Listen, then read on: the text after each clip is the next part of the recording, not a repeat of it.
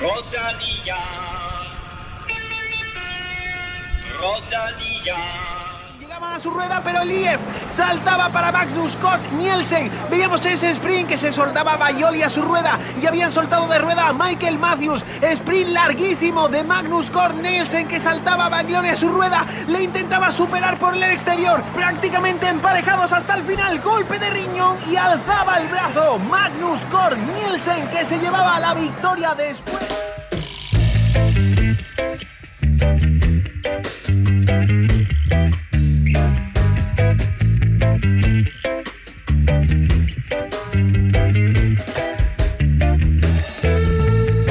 Magnus Kort Nielsen gjorde det igen, vandt sin anden etape i dette års Vuelta og tangerede dermed Bjarne Rises rekord på seks etappesejre i Grand Tour sammenhæng. Norske Odd Christian Eiking er stadig i Vueltaens føretrøje inden løbet går ind i sin sidste afgørende uge. Kan Eiking The Viking må holde fast i den? Det spørger jeg blandt andet mine to faste Vikings om. Velkommen til, Kim Plesner og Stefan Det er meget uh, Viking, man kan godt høre NFL-sæsonen. Ja, ja, NFL-sæsonen snart. De lille helte skal snart på banen. Uh, I sidste uge, Kim, der sagde jeg så noget til dig, eller øh, ny kort sejr i Spanien, han kan bare godt lide Vueltaen. Jeg, jeg stiller bare det samme spørgsmål. Han kan godt lide Vueltaen. Jamen, jeg kan ikke engang huske, hvad jeg svarede, men jeg har formentlig svaret ja. Øh, det virker sådan, og det er jo, det er jo ret exceptionelt, den, øh, den sejrsrække, han efterhånden har fået opbygget. Og, og så kan man sige, det er jo nok også det løb med færrest både øh, ren, ah, ren sprinteretapper deler den måske med Giro, men netop det her sprinterfelt. Og det vil sige, så kommer man ned nogle gange i de her lidt øh, reducerede grupper, hvor øh, når han kommer hjem med, med ikke hele feltet og, og ikke alle de helt store topsprinter, så er han meget svær at med at gøre. Og det kræver selvfølgelig også, at, at han sidder der. Øh, og der må man bare sige, mm. at mhm. den form, han udviser lige nu, den er altså bare til at, at, at vinde den her type etaper. Øh, Vueltaen er en ting, det er selvfølgelig stort, men Stefan, det er ikke helt så stort som de to danske UCI-løb, der er kørt i weekenden. Nej, det er rigtigt. Det er altså to, øh, to hardcore-løb. Øh, GP Himmerland øh, op i års, og så øh, Skives øh, UCI-løb.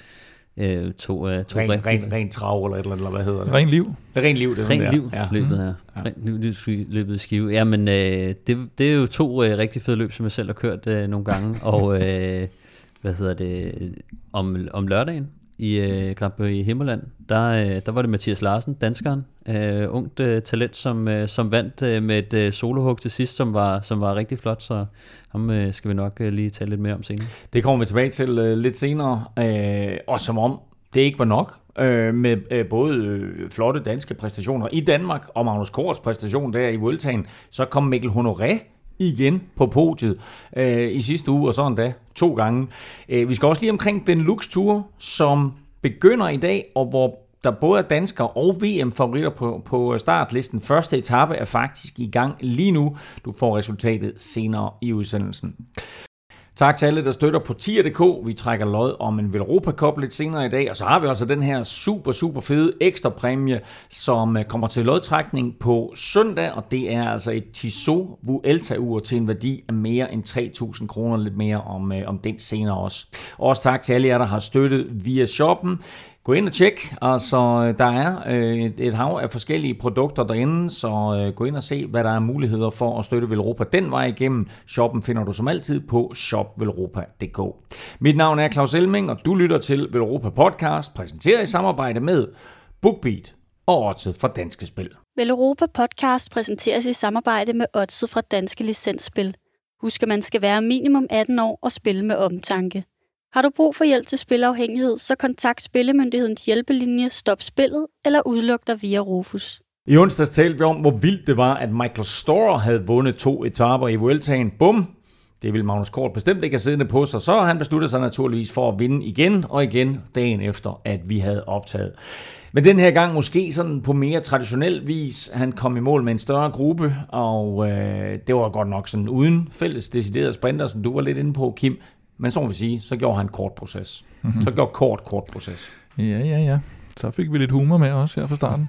Hvad hedder det? Øh, ja, og, og man kan sige, han, han spillede jo sådan lidt, øh, eller de gamblede lidt på, at det blev samlet til sidst, og det gjorde det så, og det, det, det, det var ikke sådan, at de, de selv prøvede at skabe etappen, øh, som de måske har gjort på, på nogle af de andre, og dermed så kommer han sådan måske lidt tilfældigt til at sidde i den her gruppe til sidst, hvor, hvor han så er en af de stærkeste. Og da det så sker, så har de jo en, en god lead-out-rytter, og Kort han er, er i hvert fald top 3 favorit på, på den etape, og det, og det er bare sjældent, når han får lov til at køre de her, hvor der ikke er sådan den helt store positionskamp, men hvor, det, hvor, det, hvor han bare bliver kørt frem med sådan mere rent lead-out, så, øh, så er der altså, ja, der, der er nogen, der skal stå tidligt op, hvis de skal slå ham.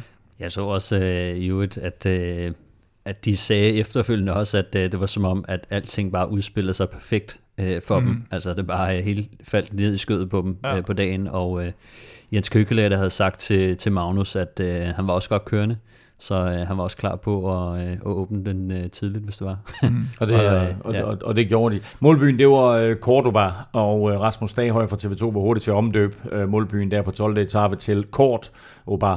Øh, han virker altså til at være i topform. Altså, kort ikke ikke Staghøj.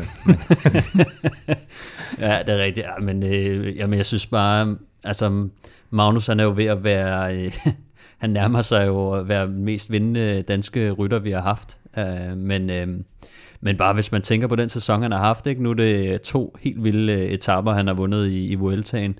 Uh, den første, hvor han holder hjem fra det her mærkelige uh, lille morgenudbrud, uh, hvor han overrasker på den sidste stigning, vinder foran Roglic. Her der vinder han i en, i en decimeret spurt, uh, hvor at alting lignede, at det skulle være en uh, Michael Matthews uh, sejr. Men og vel at mærke på en dag, hvor han jo har sagt, nej, nu skal jeg have en hviledag. Ikke? Han har siddet ja, der dagen før, det var der, hvor vi havde optaget, hvor han har været 200 meter fra at slå Roglic igen, ikke? og så ja, ja. bliver hentet på den sidste stejle rampe, og så siger han til TV2 der bagefter, ah, nu, nu kan jeg ikke mere, nu skal jeg lige have en hviledag i morgen, og så sidder han der dagen efter og vinder. Ja, ja, og, og hvis man bare husker lidt tilbage øh, tidligere i år, altså han vandt jo den her vanvidsetappe i, i afsluttende etape i Paris-Nice, hvor Roglic han jo styrtede to gange, ikke? Og, mm. og der slår Magnus Kort også, øh, hvad hedder han, Christophe Laporte. Laporte, ja. Um, og så havde han også den her etape så i øh, øh, Route d'Occitanie, hvor han jo vinder også på en stigning, hvor han kører fra Brambila og Tony Galopin og, og andre gode navne, ikke? Uh, så det er bare en... Øh, det er virkelig en, en rytter, som, øh, som kan øh, det hele lige nu. Ikke? Og, og hvis man så lægger hans enkeltstartsevner, øh, som han har vist i år oven i hatten, ikke? så lige før, at øh, han kan gå på vandet jo. Og øh, at det, det eneste, han mangler nu, det synes jeg, det der, det er måske modet til at, mm. at sidde med i øh, lidt mere kaotiske spurter, fordi at, at det er ligesom om, at øh, han har han har det, når, når han skal have det, men, øh, men, men når vi snakker sådan noget Milano Sanremo og sådan noget, som måske vil være det næste step, nu har han i hvert fald mm. tonsvis af, af selvtillid og måske mere opbakning for holdet. Øh, sådan nogle der, det, er, det er nok det næste, øh, vil jeg Men Milano Sanremo er jo egentlig opnåelig for ham. Han har kørt nogle gode resultater, og det bliver meget splittet, det vil sige, der er ikke helt den her vanvittig positionskamp. Øh, den du får ikke den der masse spurt i hvert fald. Og Nej, man, den, og, den, og man den, kan sige, øh, den internationale øh, hvad hedder det, interviewer, som, som, som tager alle øh, vinderne efter etappen her, han starter jo med sit første spørgsmål og siger, nu vinder du på, din, på, på den måde, mm. du egentlig oprindeligt vandt på, nemlig som mm. sprinter. Men vi har jo talt om her i efterhånden et par år, at han jo netop har lagt det der fra sig, mm. med at være masse spurtsprinter, mm. og i stedet for kan vinde på alle mulige andre ja. måder. Er det ikke ja, bare det... okay? Og så sige, prøv at høre, han skal ikke deltage i de der masse spurter. Det er ikke der, han er længere. Han har fundet sig ikke bare et nyt koncept, men flere koncepter, han kan vinde på. Og dermed måske ligger netop Milano Sereno også til ham. Ja, prøv at, vi sad jo, mig og Kim sad faktisk inde på caféen på, mm. på et eller andet tidspunkt. Og så sad vi og snakkede om, vi havde snakket lidt om Magnus Kort, og hvorfor blandede han sig ikke så meget i spurtene. Så dropper han ind forbi, ja, øh, helt tilfældigt. Og så, øh, så tager vi snakken og siger, hvad de der massespurter og sådan noget og så siger han det bare piværligt. Øh, ja.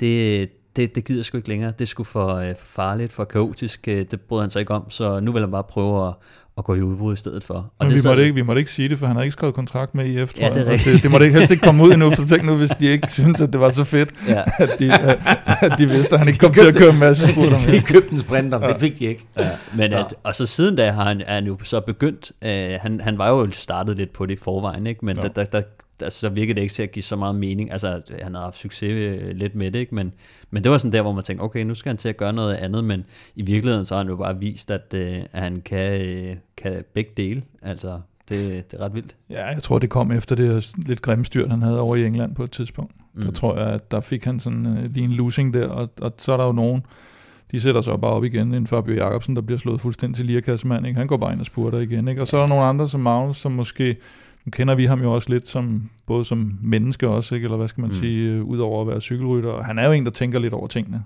Måske mere end ja. den gennemsnitlige cykelrytter. ja. Og mange af de her supersprinter, det er jo sådan nogen, der, som man i fodbold vil sige, der hænger hjernen ude på knæene i omklædningsrummet, ja. og så går de ind og spurter. Ikke? Og det, det er jo det der med, at de er så sindssyge, at der mm. gør dem gode. Mm. Og der tror jeg simpelthen ikke, han er, er sindssyg nok. Der tror jeg, han, han tænker Nej. lidt for meget over tingene. Ikke? Hvis man nu er en Fabio Jacobsen, så har man ikke så mange muligheder andet end at spurte. Men, men jeg vil så også sige, øh, det, det har altid været øh, Magnus svaghed. Jeg kan huske ja. helt tilbage, inden han blev øh, World Tour rytter nærmest også, der, øh, der var det lidt mærkeligt, fordi han altid lagde sig ned bagved. Han var sgu altid... Øh, Altså han badede rundt øh, nede, øh, langt nede i feltet hele tiden, og så øh, kom vi hjem til en spurt, så sad han der. Altså så var han mm. lige pludselig fremme, ikke? Men, men det var sådan noget, at han kunne godt tabe nogle løb på og sidde dårligt placeret øh, i lang tid. Men, men så snart han havde opbakning for holdet, altså så var der intet, der kunne ryste ham. Altså så var han bare pivfarlig. Mm. Øh, og det var sådan lidt det, jeg havde forestillet mig, at hans karriere skulle, skulle gå den vej, men, men det kan vi jo så se nu, at øh, han skal bare have en, øh, en lead-out-mand øh, i, i sådan en her situation, og så den, så er den hjemme, ikke? Og lead-out-manden er jo lidt interessant, Kim, for du var lige kort inde på ham før, mm. at øh, det er jo ikke første gang, at øh, Jens Køkkelager, han kørte kort til sejr. Nej, det var faktisk også ham, der kørte ham til sejr i Madrid, der, eller faktisk begge de sejre, han havde i, i 2016 i, øh, i Vueltaen, hvor de kørte sammen på øh, Orica Scott, tror jeg det hed dengang. Og vil at mærke uh, Korts første sejre i Ja, der i vandt han to mm. stykker der, blandt andet altså den afslutning i Madrid, som jo står sådan lidt som et, et monument, fordi det netop er ja, et monument finale. Nå nej, men altså sådan den... Jamen det er faktisk så, for jeg kan huske, vi to sad og så den sammen, for det, var ja. den, det har været den første NFL-søndag i, øh, i 16, ja. og øh, jeg havde inviteret dig og et par andre til, til NFL-opstartsmiddag og så videre. Jeg var ikke inviteret. Nej. Nej, men det var, det var, det var faktisk før, før det var faktisk, det var, ja, det var, det var, det var, før, vi, det var før vi fik dig. Ja. Hvad hedder det? Øh, og så, og så siger vi, jamen, vi skal lige se afslutningen på Vueltaen. Ja. Og så vinder han kunne hjælpe med den der øh, sidste af, afslutning. Ja, det var lidt overraskende. Øh, han er nu op på, øh, Kort, nu er han op på fem sejre i Vueltaen, og som jeg, sagde i indledningen, det er seks i Grand Tour sammenhæng, når man tager den der ene øh, Tour de France øh, etape etappesejr med oven i hatten. Hvor skal vi efterhånden placere ham sådan i, i dansk cykelhistorie? Jamen, øh, jeg synes efterhånden, han begyndte at stykke noget, noget meget, meget specielt sammen øh, og noget, hvor at jeg godt synes, han tåler en sammenligning med, med, med nogle af de største, vi, vi har. Jeg tror, at det han, det han mangler, jeg ved godt, altså en, en etappesejr i Vueltaen, eller flere i, i Vueltaen, og en etappesejr i Tour de France, det er kæmpestort, men det er også noget, vi har set før, altså hvis vi snakker de aller, allerbedste øh, danskere, ikke? Så, øh, så, men, men det er mere det med, at han har så mange. Han har øh, 20 sejre på professionel plan, og, og 9 af dem faktisk på, øh, på World Tour niveau, og det er Paris-Nice, Vuelta-turen, øh, Bing Bang Tour, det er Classica Almeria, det er, det, det er nogle, nogle rigtig tunge øh, løb, hvor at vi ved, at de bedste er som regel til start, så så altså, det, det er lidt svært sådan at placere, om det kan være, at Kim han, øh, kan hjælpe Nej, med, men, med, se, men, men altså, det er jo lidt svært at komme, altså sådan en, Bjarne Ries har nogle, nogle store sejre, ikke? Og, og fuglesang. Han, mangler, han mangler stadigvæk ligesom den der helt top sejr, som altså Mads P. har VM. Ja, ja. Øh, Askren har Flandern rundt, fuglesang har også lidt, øh, lidt monumenter, Rolf har det, Ries har Turser. Han mangler lige den der helt toppen ja. af Kransekane, ikke? Øh, VM i Norge der, hvor han øh, ja, ja. kun bliver hentet, fordi der er en italiener, der kører efter ham til sidst, ikke? Og som der ikke er nogen, der har set øh, nogensinde. Var der ikke noget med, der var, der var tv-billedet udfald? Jo, jo, han lige pludselig, da, da tv kom igen, angreb, så, så var han... Og så, øh, så, var og så så man ham være hentet, ikke? Var det ikke sådan? Nej, det, det, da der kom tv på igen, så var, lå han lige pludselig bare forrest. Og der var ikke nogen, der vidste det, fordi ja. vi havde ikke set noget. Så, og der var jo, jeg kan ikke huske, hvor langt der var igen. Der var ikke særlig langt igen. Og så besluttede ja. italienerne sig for at køre efter ham, og så blev Trentin nummer 8 eller sådan noget i spurten. Ja, ja. Så, øh, så det havde de ikke behøvet. Nej. Men der fik vi revanche, så Men altså, med den form, han har nu, øh, der er der jo både et, et, et VM øh, med, med, med flere, ikke? Altså nu bliver Milano Sanremo jo i år ikke kørt her i efteråret, som det gjorde sidste år, og der er trods alt et stykke tid til. Øh, hvad, hvad, hvad med sådan noget Paris-Roubaix? Kunne det ligge til ham? Nej, det er, for, øh, det er også for voldsomt. Øh, sådan positionskampsmæssigt og sådan noget, det, det skal han ikke med. Han har kørt nogle af de andre forårsklasser, eller det har han egentlig også stoppet med nu. Han, det sidste, de sidste, han kørte, der var det sådan noget med, så gik han i udbrud tidligt, altså for mm. at, at, at, komme det i forkøbet. Jeg tror blandt andet stak han ikke af øh, før muren i Geretsbergen i Flandern rundt eller sådan noget, for mm. at prøve ligesom at, at, at komme, fordi han kan ikke, han kan ikke sidde og, og møve øh, skulder med, med, med Van Aumart og, og Quickstep og alle dem der. Det, det går ikke. Den her etape øh, gav altså dansk sejr, men øh, Andreas Kron kørte sig faktisk også til en fornem placering. Det, det går sådan lidt tabt, ikke? Altså havde Kort ikke vundet, så har vi talt helt vildt meget om, at Andreas Kron, han kører sig til endnu en top 10 placering. Han bliver altså nummer 5 på den her etape. Er det her, er det Krons store gennembrud, vi er vidne til? Jeg synes, hele den her sæson er et stort gennembrud. Det var, det var hans første år på, på et World Team, og, og det er ret ekstraordinært, hvad han har lavet i sit, i sit første år, synes jeg. Og så synes jeg, det, der har været rigtig sjovt at se, ud over, øh, hvad skal vi kalde sådan noget, sporadisk gode resultater i Vueltaen, så den måde, han har udviklet sig på, når han bliver interviewet, i forhold til, da vi interviewede ham der, hvor han havde vundet sin etappesejr i, hvad var det, Baskerland, eller hvor det var? Katalonien, Katalonien. var det første der, ikke? Ja. Hvor, man, og, og hvor han jo var sindssygt nervøs, da han skulle interviews, godt nok på engelsk efter etappen og sådan noget. Der åbner han altså. Og ja, var det der, hvad var det? Der var et eller andet ord. Fantastisk. Fa- Det var et, et fantastisk. Ja, ja, ja. Og, og, og, øh, og så nu, hvor han jo virkelig åbner op for posen, når der bliver interviewet, ikke? og han fortæller om, hvad der Men- sker internt på holdet. det, det er og, ret fedt, at han, han øser lidt ud af, af, af, alle sine tanker og planer på holdet og sådan noget. Ja. Ikke? Øhm, Det, det, det er som om, han har, og det er som om, at nogle gange, når de interviewer ham, sådan, han har lyst til at blive og snakke. Nu er de også kun to Ja. danskere, ikke? Men Men, og, og jo fedt også der, hvor han, hvor han siger efter, øh, der er en etape, øh, dagen inden, hvor han bliver nummer 4, ikke? dagen inden der, der er der, øh, der, er der noget ballade på lotto. ja, Hvor de han- får hvor- de forkerte med i udbud, eller, hvor han, eller hvor han så siger, at der er lige noget, vi skal snakke om. Han er altså førsteårs prof. Ja. Ikke? Altså, han tager ansvar allerede. Men det, det er, det er Andreas øh, karakter at være sådan der. Jeg kan huske, da han, han kom jo også ind som øh, fra junior ind på Rival, da jeg var der. Og allerede fra start af, så altså, han gjorde sig bemærket, og, og var, øh, han var bare mega stabil. Og han gjorde de rigtige ting, så øh, når han kom til, til os dengang, kunne han faktisk også komme og sige, prøv at høre, det her, det, var, øh, det, det, det skulle have været øh, anderledes eller bedre, I skulle have været bedre nærmest, kunne han sige. Ikke? Og, og der, der må man jo bare tage det til sig og sige, jamen det er jo egentlig rigtigt nok. Altså, øh, så, så selv dengang kan jeg huske, at han var, han var meget moden øh, af sin alder. Øh, og så dengang tænkte jeg også, sådan, det må, måske noget at gøre med, at øh, han, han mistede sin mor og har reflekteret lidt øh, over tingene på en, på en anderledes måde end, end normalt. Ikke? At, at det har modnet ham lidt øh, på, på hurtig tid, men, men generelt set, så har han, øh, altså, synes jeg bare, han har, han har altid været en, en klog cykelrytter, og en, der, der overvejede tingene, og, og var mega seriøs, og en, virkelig en, en teamspiller.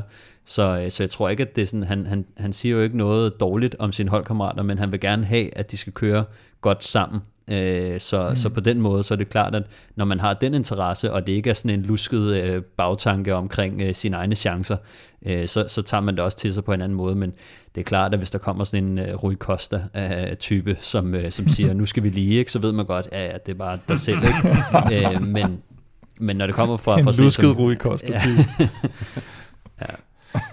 Det har i hvert fald været imponerende øh, at følge både Kort og Kron i den her øh, Vuelta, og i morgen tirsdag, der sætter landstræner Anders Lund navn på de første 4-5 rytter, der skal med til VM.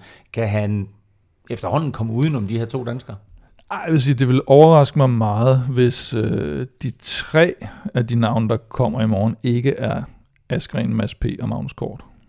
Det vil, det vil, det vil virkelig overraske mig. Jeg vil også sige, Honoré faktisk. Ja, han er også begyndt at Kommer vi faktisk, ham kommer vi tilbage til senere. men, øh, men ja, det er nok også de navne, jeg vil sige. De skal nok med i første runde, Ja. ikke? Nå, jamen, øh, vi må se, hvem Anders Lund, han, øh, han øh, tager med i morgen. Altså, det er den første udvælgelse i morgen, og så kommer de sidste ryttere, dem udvælger Anders Lund, så den 13. september, så altså to ombæringer, at han udvælger den her VM-trup. Nu kan vi til gengæld ikke komme uden om. Quizzen og øh, dagens spørgsmål drejer sig faktisk ikke om Vueltaen, men om en anden Grand Tour. Øh, stillingen lige nu er 26-24 til øh, Stefan. Kim vandt i sidste uge, men øh, til gengæld så har du så overtaget serveretten, Stefan. Øh, den bedste danske præstation i Tour de France øh, nogensinde øh, tilhører. Hvem er endt højst på skamlen? Bjarne. Bjørn Ries, 1996, vandt. Øh, den bedste præstation i Vuelta-sammenhæng nogensinde hedder Bjarne Ries. Klassementet, eller hvad? klassementet er. Nej, det er ikke Bjørn Ries. Det er Jørgen Markusen, han blev nummer 4 i 1981. Nå, ja. Men hvad er den bedste danske præstation, altså hvilken rytter er blevet bedst placeret i Giro d'Italia? Det er dagens quizspørgsmål. In the Klassement? In the classement. Er spørgsmålet forstået? Ja. Ja. Godt, så har jeg kun en ting. Det var jo meget imponerende, det var forstået så hurtigt mm-hmm. og uden nogen former for opklarende spørgsmål. Det var dejligt, øh, så jeg har kun en ting til jer to, og dig, der sidder og lytter med. Lad nu være med at google.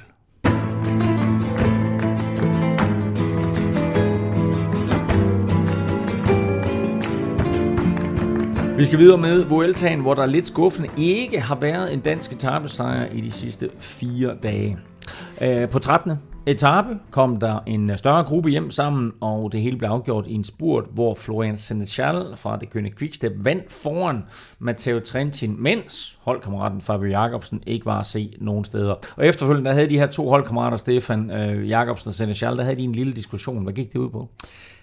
Ja, men øh, det var fordi, det gik for stærkt simpelthen i, i finalen. For sprinteren. For sprinteren.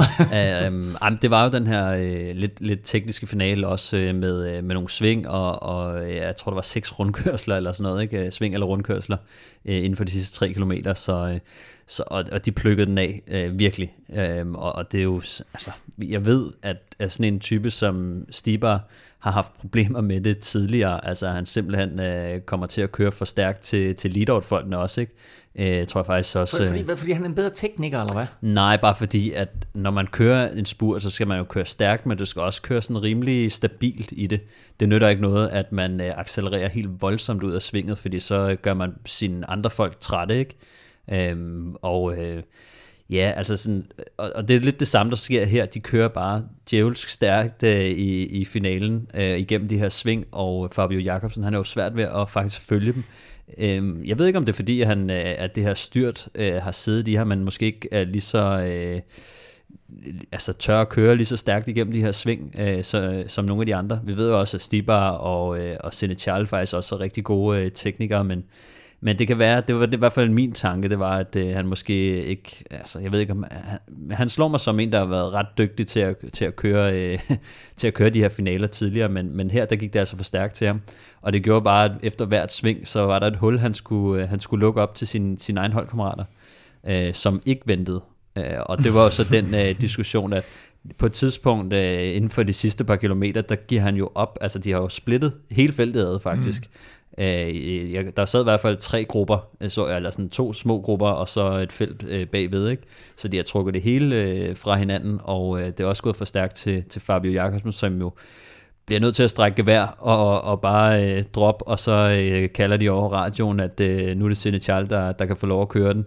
Øh, han vinder så øh, etappen, men det er jo klart, at Fabio Jakobsen, som jo var deres plan og deres sprinter, Øh, han ville jo gerne have været med til stregen, og, og han siger jo så til Senechal, at uh, if you, uh, han siger, if you don't look behind, you're not a leader.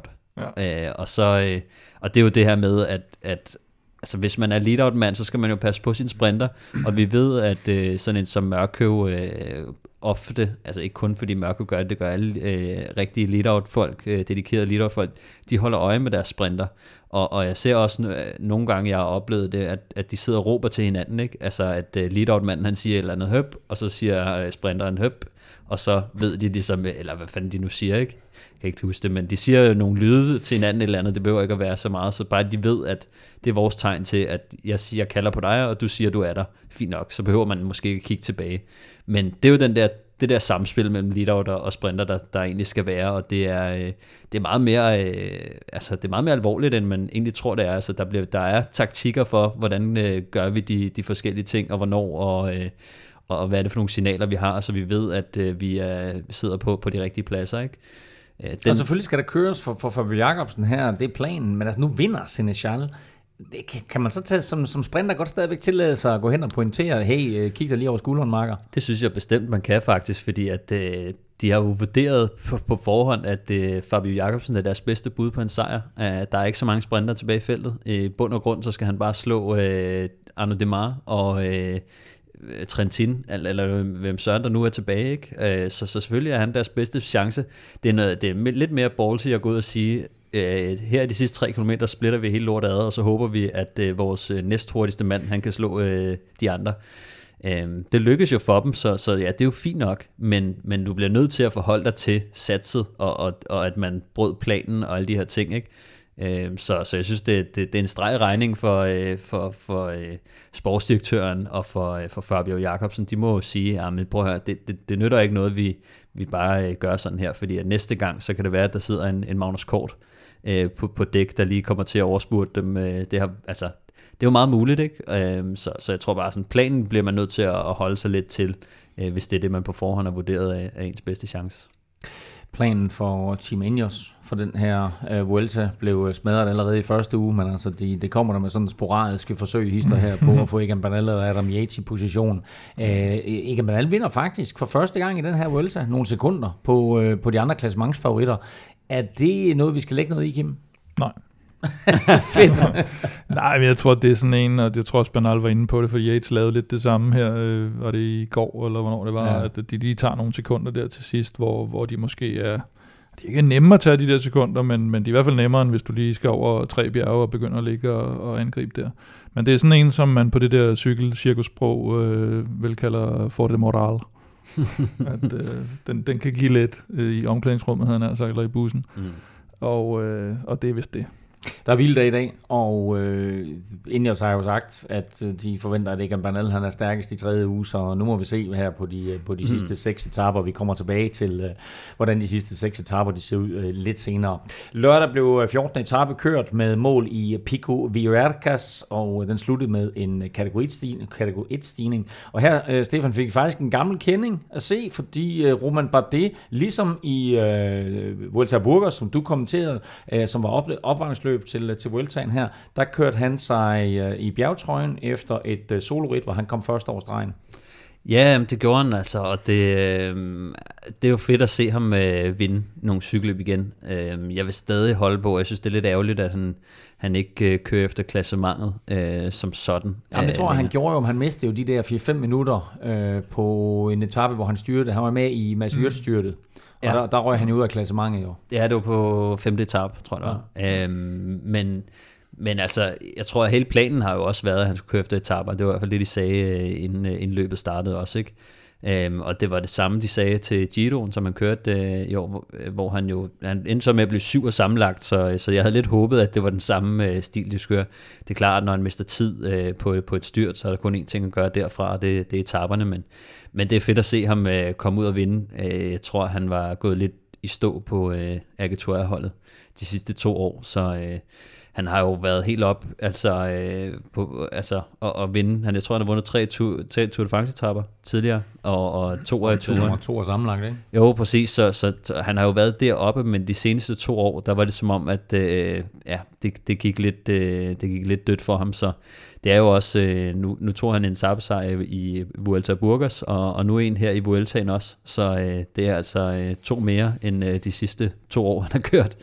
Øh, så så det, det, det er flot at se ham tilbage. Jeg, jeg håber dog stadig, at nu glæder jeg mig til at se ham i, i, i de sidste par uh, italienske cykelløb uh, i år også. Uh, selvfølgelig Vueltaen er ikke, er ikke færdig, men, uh, men jeg glæder mig til at se ham uh, være med i nogle af de der uh, fede endagsløb, og, og måske endda uh, gå efter... Uh, hvad hedder det, noget klassement igen i en, i en Grand Tour. Han er en ny type rytter for, for, for DSM, som jo var så succesfuld sidste år, måske havde lidt lang, var lidt lang tid om at finde melodien her i 2021, men øh, det er ligesom om, at, øh, at nu Michael Storer med to sejre, og, og Roman Bardet med en enkelt sejr her, øh, viser altså, der, der, der, er, der er nye vinde på det her DSM-hold, og det har egentlig været et godt skifte, bortset fra, at han ikke kører efter klassement Roman Bardet, så kommer han ind her, gør det godt både i, mm. i Burgos og nu også i Voltaen. Ja, jeg tror jeg tror, det virkelig har været øh, øh, tiltrængt, det her øh, skifte. Og øh, ja, så Store, kan man sige, til, ham mister de jo så til gengæld. så øh, jeg ved sgu ikke rigtigt, sådan DSM, hvis man skal se helt øh, overordnet på det, så øh, har de kørt en god Vuelta, men, men som hold set over sæsonen, synes jeg stadigvæk, at de, der har været lidt for meget ballade omkring alt det her øh, micromanagement og, og, og hvad der ellers har været og de, de mister en rytter netop som Storer, som kommer til at ligge lidt i forlængelse af Hirschi og nogle af de andre. Så. Var det derfor? Det, har jeg, det tror jeg ikke lige... Nej, det eneste, der havde med ham, det var, han forbrød sig mod de der corona-regler, tror jeg, på træningslejren i starten af sæsonen. Ja. Det er det eneste, der har været med ham. Men ja, jeg tror ikke...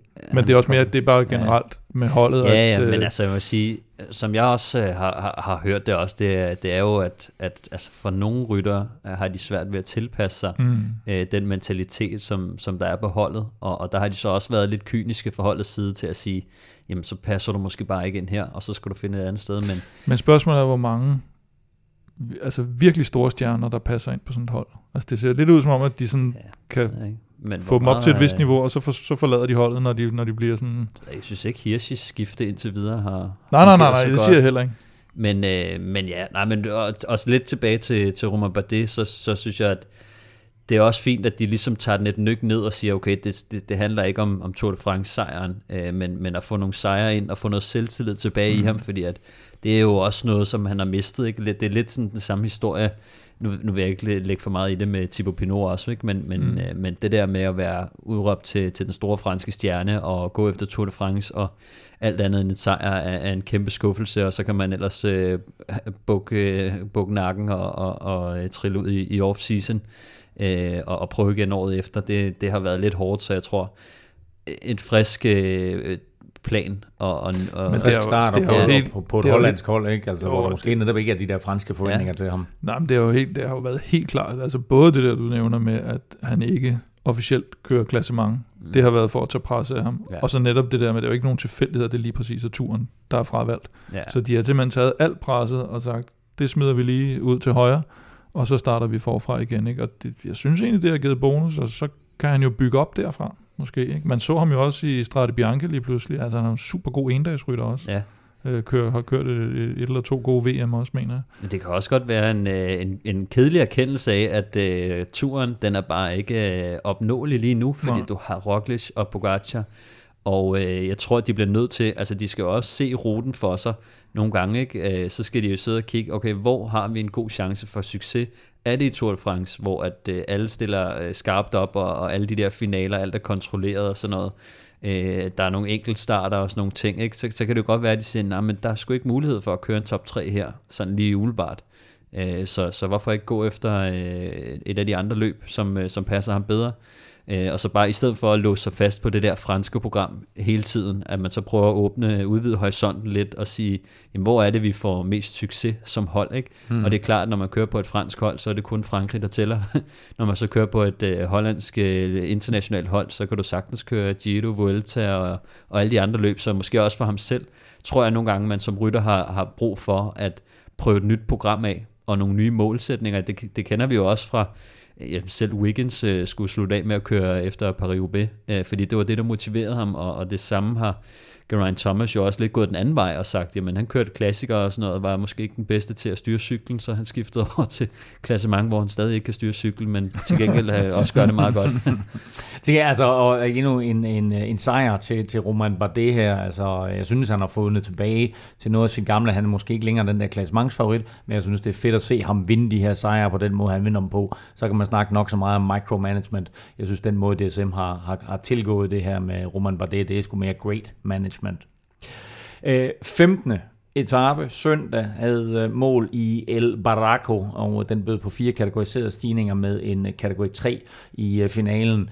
Etappen blev sådan fra start kørt meget, meget hurtigt med fart over feltet og også en øh, lidt sidevindskørsel.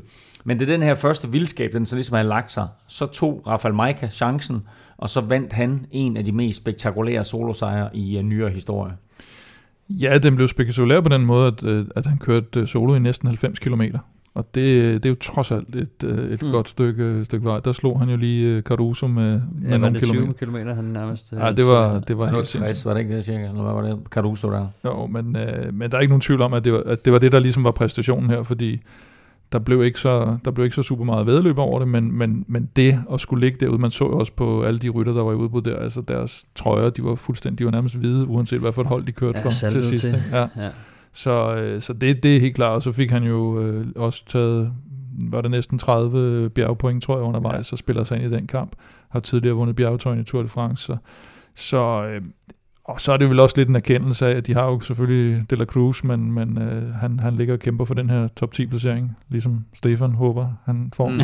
Så det, det er det maksimale, de ellers kan få ud af det, så, så de er også nødt til at gå ud og sige, "Men så, så må vi ligesom prøve at, at bruge holdet på en anden måde, og det, det, det kan han det der, når han, øh, når han rammer den form. Det har vi set før, og det, det, det det, han kan. Jeg kan huske det over i, i Tour de France, hvor øh, Contador han udgik øh, efter et par styrt, øh, var det store klassementshåb for, for mm. Tinkoff Saxo, og så sadlede de fuldstændig om Tinkoff Saxo og øh, vandt et par etappesejre, og Mike han tog Michael Rogers tog også en, ja. Michael Rogers tog en etappesejr, og Mike tog en etappesejr, og det var meget lige øh, den etappesejr, han fik her i Vueltaen, nemlig med et langt soloudbrud, hvor han øh, nappede mere eller mindre øh, samtlige bjergpoint, øh, der var undervejs, så det gjorde han altså også på, på den her etape.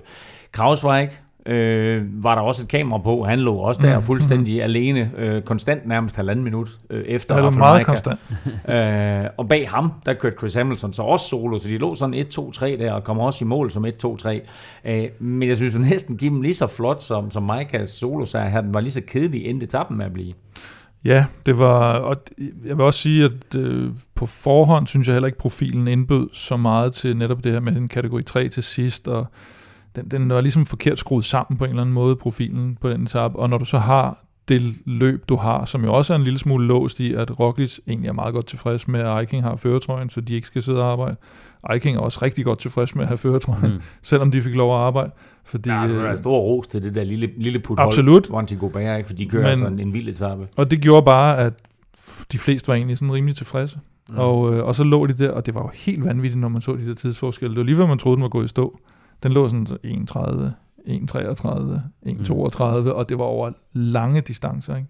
Så det var, det var utrolig præcis kørt, det, men, men de har nok været lige stegt alle sammen. Det, det der undrer mig, det er egentlig så Roglic, øh, som Kim siger, at han ligger jo godt i det, ikke? Altså, der er et par bjerge endnu, øh, et par bjergetapper endnu, mm. og, en, og en lang enkelt start tilbage, så han skal nok komme forbi, uh, sikkert forbi uh, Guillaume Martin og, og Christian Eiking, men jeg synes, det der, det, det er nogle af de andre, der, sådan, der, der lader chancerne gå, ikke? Men øh, altså Movistar, Ineos, øh, de bliver nødt til at prøve Så laver de sådan en lille altså, med Adam Yates der til sidst, og sådan noget, ja, ikke? En, en 3-4 øh, hug der, ikke? For så tjener ja. han 9 sekunder, eller hvor meget men, han men, altså, det, men, det, men, på en sådan kategori 3, hvad fanden skal de gøre? De kan jo ikke... Altså. Nej, men der var jo på bjerge inden, ikke? Ja, ja, så skal som, de gøre det langt udefra. Det der er problemet, det er også, at, at, at man, man har ikke uanede mængder af kræfter, og, og hvis man lægger en hård dag ind i, i bogen, så, øh, så plejer det at koste lidt på, på et andet mm. tidspunkt. Øh, så, så det handler også om at, om at lægge alle kræfterne ind på, på et moment, hvor man tror på, at den her etape, den bød på nogle lange bjerge, men uden øh, særlige øh, stejle procenter, så den skade, man kan gøre, altså man ender med at bruge mange kræfter øh, uden den store gevinst, Øh, så, så lidt ærgerligt, at den, at den var skruet sådan sammen. Altså, der kunne godt lige have været øh, et enkelt bjerg, øh, hvad hedder det, mm. med, med, med lidt stejlere procent. Ja, så, ellers så kan man sige, så er det det der med, hvis der nu var nogle af de andre, der var i krise, men den eneste, der var sådan lidt i krise, det var Vlasov, og ham regner de nok ikke sådan for, for podietrusel i hvert fald. Nej, nej, det er det. Men altså, det er jo en chance, der, der er gået, øh, ja. kan man sige. Ikke? Og så, øh, så også, når de går ind til hviledag, synes jeg også, det er sådan lidt skuffende, at der ikke er nogen, der sådan tør mm. og satse noget, fordi at, som regel, når, vi, når, vi har, altså når man har en hviledag så frem til, så ved man jo, at jamen, jeg skal ikke tænke over, at det her det koster så meget øh, i morgen. Det er jo det, som man ofte tænker ja, ja. som rytter, at hvis man, hvis man satser meget, øh, så, så, så, kommer, så gør benene lidt ekstra ondt dagen efter. Ikke? Men når man så har hviledagen, så har man trods alt lige den der chance for at, at komme så ordentligt. Men, men det er også, altså igen, når man ser på, det, de har det lidt for komfortabelt nu. Movistar, de ligger meget godt med de der to, ja, to mand lige bag Roglic. To mand, de kan blive nummer to og tre. Ikke? Det er super fint for dem. Uh, Jumbo har det fint. Ineos har prøvet at angribe nu. To-tre etapper, hvor det backfired, ikke? Så mm. tænker jeg, hvis vi skal sætte ikke ud og angribe langt udefra nu, så, så, skruer vi, altså, så er de færdige inden tredje uge. Ikke? Ja. Så der har ikke rigtig været nogen, der kunne, der kunne lave noget. Så kørte Maika. Men øh, jeg spurgte jer, øh, eller jeg lovede faktisk seerne, seerne, ja, det er skide godt. jeg, jeg, jeg lovede lytterne øh, tidligere, at jeg ville stille jer spørgsmålet om øh, Iking the Viking, øh, mm. han kunne holde hjem. Stillingen, som øh, den ser ud lige nu, det er, at han jo altså fortsat fører. Han er 54 sekunder foran øh, Chilon Martin, og han er 1.36 foran Roglic. Mm. 2.11 ned til Henrik Mars. 3.04, der ligger Miguel, Miguel Angel Lopez. Jack Hague ligger der flot på en 6. plads, 3.35 efter. Egan Bernal 4.21. Adam Yates 8, 4.34, Sepp Kuss 4.39, og sidste mand i top 10, det er Grosjean 5.31 efter. Men altså, den spændende duel, det er jo øh, og Christian Eiking med 1.36 ned til Roglic. Du er lidt inde på det, Stefan, der er både bjergetapper og en enkelt start. Men altså, Monty Gobert kører, har kørt fornemt hmm. øh, i, i forsvar af den her øh, røde trøje. Er det et spørgsmål om, at Jumbo og Roglic, de er så øh, overlegne taktisk og, og, og styrkemæssigt også, at de siger, hey, vi venter bare til U3. Jamen, altså, der, altså, de 1,36, dem tager han alene på enkeltstarten til Roglic, og så er der som minimum udlignet. Men det er klart, du kan jo godt gå ind og blive for arrogant i din, hvad skal man sige, tilgang, fordi Roglic har det jo også med at styrte. Og det vil sige, på, hvis det er så på den etape, hvor de ligesom skal tage de her ting, at han så går hen og styrter, eller laver et af de der små styrt, som selvfølgelig ikke kommer til at betyde det helt store, så, så misser de, men, men altså, øh, Eiking var også ligesom Vlasov lidt i krise der, og bare på den kategori 3 stigning til sidst, så de skal nok få most ham, det, det er der ikke nogen tvivl om, men, øh, men det er rigtigt nok, de har, de har i hvert fald fået møblet muligheden for at slå det der fulde knockout, øh, og, og med hans øh, tradition for at og få lidt uheld, så, så er det en lille smule farligt, at de ikke, øh, de ikke får en større pude. Ja, jeg tror også, de ser det her som en lidt unik chance for, at øh, de, øh, de, kan lade an, de kan lade ansvaret og det tunge arbejde gå til, til et mindre hold, der egentlig virker til at styre, øh, styre det okay. Altså det er jo ikke fordi, de, øh, de, de skal jo bare forsvare trøjen, så de kører den jo bare sikkert hjem. Øh, Roglic kan give øh, drengene en, øh, en, en, en fridag, Øh, til gengæld så kan de jo også øh, ud, øh, hvad hedder det, prøve at gå efter de her etappesejre, som, som Kreuzweig mm. øh, lige pludselig går efter. Ikke? Så lige pludselig så sidder de her øh, løjtnanter, eller hvad vi skal kalde dem, øh, hjælperytterne for, for Roglic, som også er klasse cykelrytter, der endelig kan øjne en lille mm. øh, frirum og en chance for at, for at gå efter noget, ikke? Som, som de jo også har har efterspurgt meget, går jeg ud fra. At, og, det, at, og det er øh, meget sjovt, fordi vi sad og brokkede os gevaldigt under Tour de France over, at de ikke kørte for Jonas, og hvad skulle, øh, hvad skulle Sepp Kuss derude, og hvad skulle Krausweig derude, og hvad skulle mm. Wout van Aert derude. Nu får de faktisk lov til det alligevel, selvom det er Roglic, der er kaptajn. Jo, forskellen er, at de sidder i den bedste mulige position lige nu med deres mand. Det gjorde vi jo ikke med, med Jonas i, i turen. Der, der var det jo sådan, at Jonas havde vist, at han kunne øh, køre fra øh, Pogacar så prøv nu for helvede at blive ved med at, mm. at gøre det, altså gør det, der fungerer. Og lige nu, så, øh, så gør Jumbo jo det, der fungerer også for dem. Altså de, de sidder lige der, hvor de gerne vil, og de behøver ikke engang at lave arbejdet, så længe de kan holde ud, at de, de ikke sidder i, i føretrøjen, og, og det, er jo, det er jo nok øh, meget fint. Altså så, så, så er de bare det stærkere i, i den sidste uge. Sidst men ikke mindst, så skal vi lige uh, runde de to danskere her på, uh, på søndagens etape, fordi de var faktisk med i løjerne fra start, uh, men uh, endte sådan, uh, ja, uh, ned midterst, midterst i feltet, og Kron var faktisk lidt i problemer undervejs, fordi han fik mekaniske uh, ja, udfordringer. Ja, han havde lidt, uh, han, han fortalte jo blandt andet til TV2 der efter etappen, at han havde, han havde haft den der, han troede, at, at uh, hans cykel var gået i det der crash mode, så han uh, havde stået og sparket lidt til, til bagskifteren, og og havde lært om Atropachella, den kunne, det kunne man godt uh, få, få den til at gå, gå ud af den der låste position, og, og, og i det hele taget var han jo kommet helt ned bag gruppettoen, efter at have, have siddet op foran, så det lød lidt på ham som om, at han ikke havde haft en sjov dag, og, og på et tidspunkt måske også sådan begyndte at tænke lidt over, om han, om han nogensinde kom op, eller om han skulle ligge og bakse med noget tidsgrænse. Men jeg, havde, jeg tror, han skiftede cykel to gange faktisk, øh, undervejs også, fordi at det første, så var der noget, øh, så var gearproblemerne der, og så var der også noget med, øh, med, med sadlen, øh, mm. eller sadelpinden eller et eller andet, så han skulle skifte til cykel igen, ikke? så lige pludselig sad han jo langt, langt tilbage, men, men også meget sjovt, fordi at, også som lørdagen, etappen før, der, der havde de også problemer på hele lottoholdet, havde mekanikerne åbenbart øh, vurderet øh, lidt anden gearing, til rytterne, end øh, det de havde brug for, så de sad og, og, og manglede nogle gear opad, øh, så, øh, så, så der, øh, der, der har de nok heller ikke øh, været i så god, øh, hvad kan man sige, de har været lidt i bad standing. Ja, man kan sige, det er jo ikke øh, uden at forklejne hverken Kron eller, eller nogen af dem, der er med for, for Lotto-holdet, så er det jo ikke deres A-hold, de har taget med til Vueltaen, og det kan jo Nej. godt være, at det, det måske heller ikke er deres A-hold af mekanikere, de har taget med, det skal jeg ikke kunne sige. Det kan være, at de er lige nu. Men, øh, men ja, altså det, det er jo det her unge hold, ikke? Øh, så, så det kan også godt være, at, øh, at mekanikerne, de, altså de er jo også nogle sære typer, ikke? Som, som øh, det, når, når de store stjerner er med, så, øh, så er mekanikerne også i, i godt humør, ikke? Og, mm. og, og gør en ekstra indsats, øh, når, når de unge gutter så er med, ikke? Så er det sådan, ja, ja så får du bare få en cykel i her, bum, bum, bum. Ja. Altså, så, øh, men, altså nu, som Kron også siger, at, at det nytter ikke noget at blive sur på dem og sådan noget, ikke? Og, og han vil øh, øh, bringe dem en kop kaffe og, og, og, og hygge lidt med dem, fordi at så, så kan det være, at det er jo vigtigt at være gode øh, venner med mekanikeren også, ikke? Fordi at øh, det, de, så gider de at lave alle de der små irriterende ting, ikke? Og når du kommer lige inden start og siger, ah, den siger en lille lyd her, kan du ikke lige kigge på det, ikke? Og så, så fikser de, så tager de det også lidt mere seriøst, ikke? Fordi at, altså, det, det, det er ikke alle rytter, der får den samme øh, opmærksomhed, det kan jeg godt afsløre.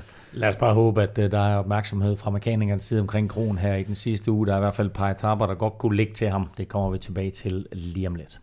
Det har aldrig været så nemt og billigt at lytte til lydbøger som med BookBeat. Både spændende nyheder og gamle klassikere. Kom i gang med det samme på BookBeat.dk. Som du måske har hørt i de seneste udsendelser, så er BookBeat tilbage som partner på Velropa Podcast, og det er med et fabelagtigt og gratis tilbud til dig. Og så er det faktisk aller sidste chance, for det er sidste gang i den her ombæring, at BookBeat de er med os. Så skal du udnytte øh, det her tilbud, så skal du altså gå ind på bookbeat.dk-velropa, og så får du faktisk halvanden måned gratis på BookBeat, som jo er en lydbogsapp med masser af både danske og udenlandske bøger at vælge mellem. Og vi må bare erkende, at mm. Velropa Podcast er et meget powerfult medie, og at hashtag Velropa-effekten er en ting. Ja, absolut. Ja. Fordi den her bog Hærdet, mm. som jeg har læst og har omtalt et par gange i Velropa Podcast, Et par gange. den er nu Du har lyttet. Lyttet, læst lyttet for pokker, som jeg har lyttet til, den er nu den mest lyttede bog overhovedet i Det er Danmark. vanvittigt. Det er vanvittigt. Ikke? Jo. Det er, det, vi kan gøre. det er det, vi kan gøre for bøger. Så derfor, Og politikere. og politikere, Og vi har både minister, og vi har cykelryttere, der vinder.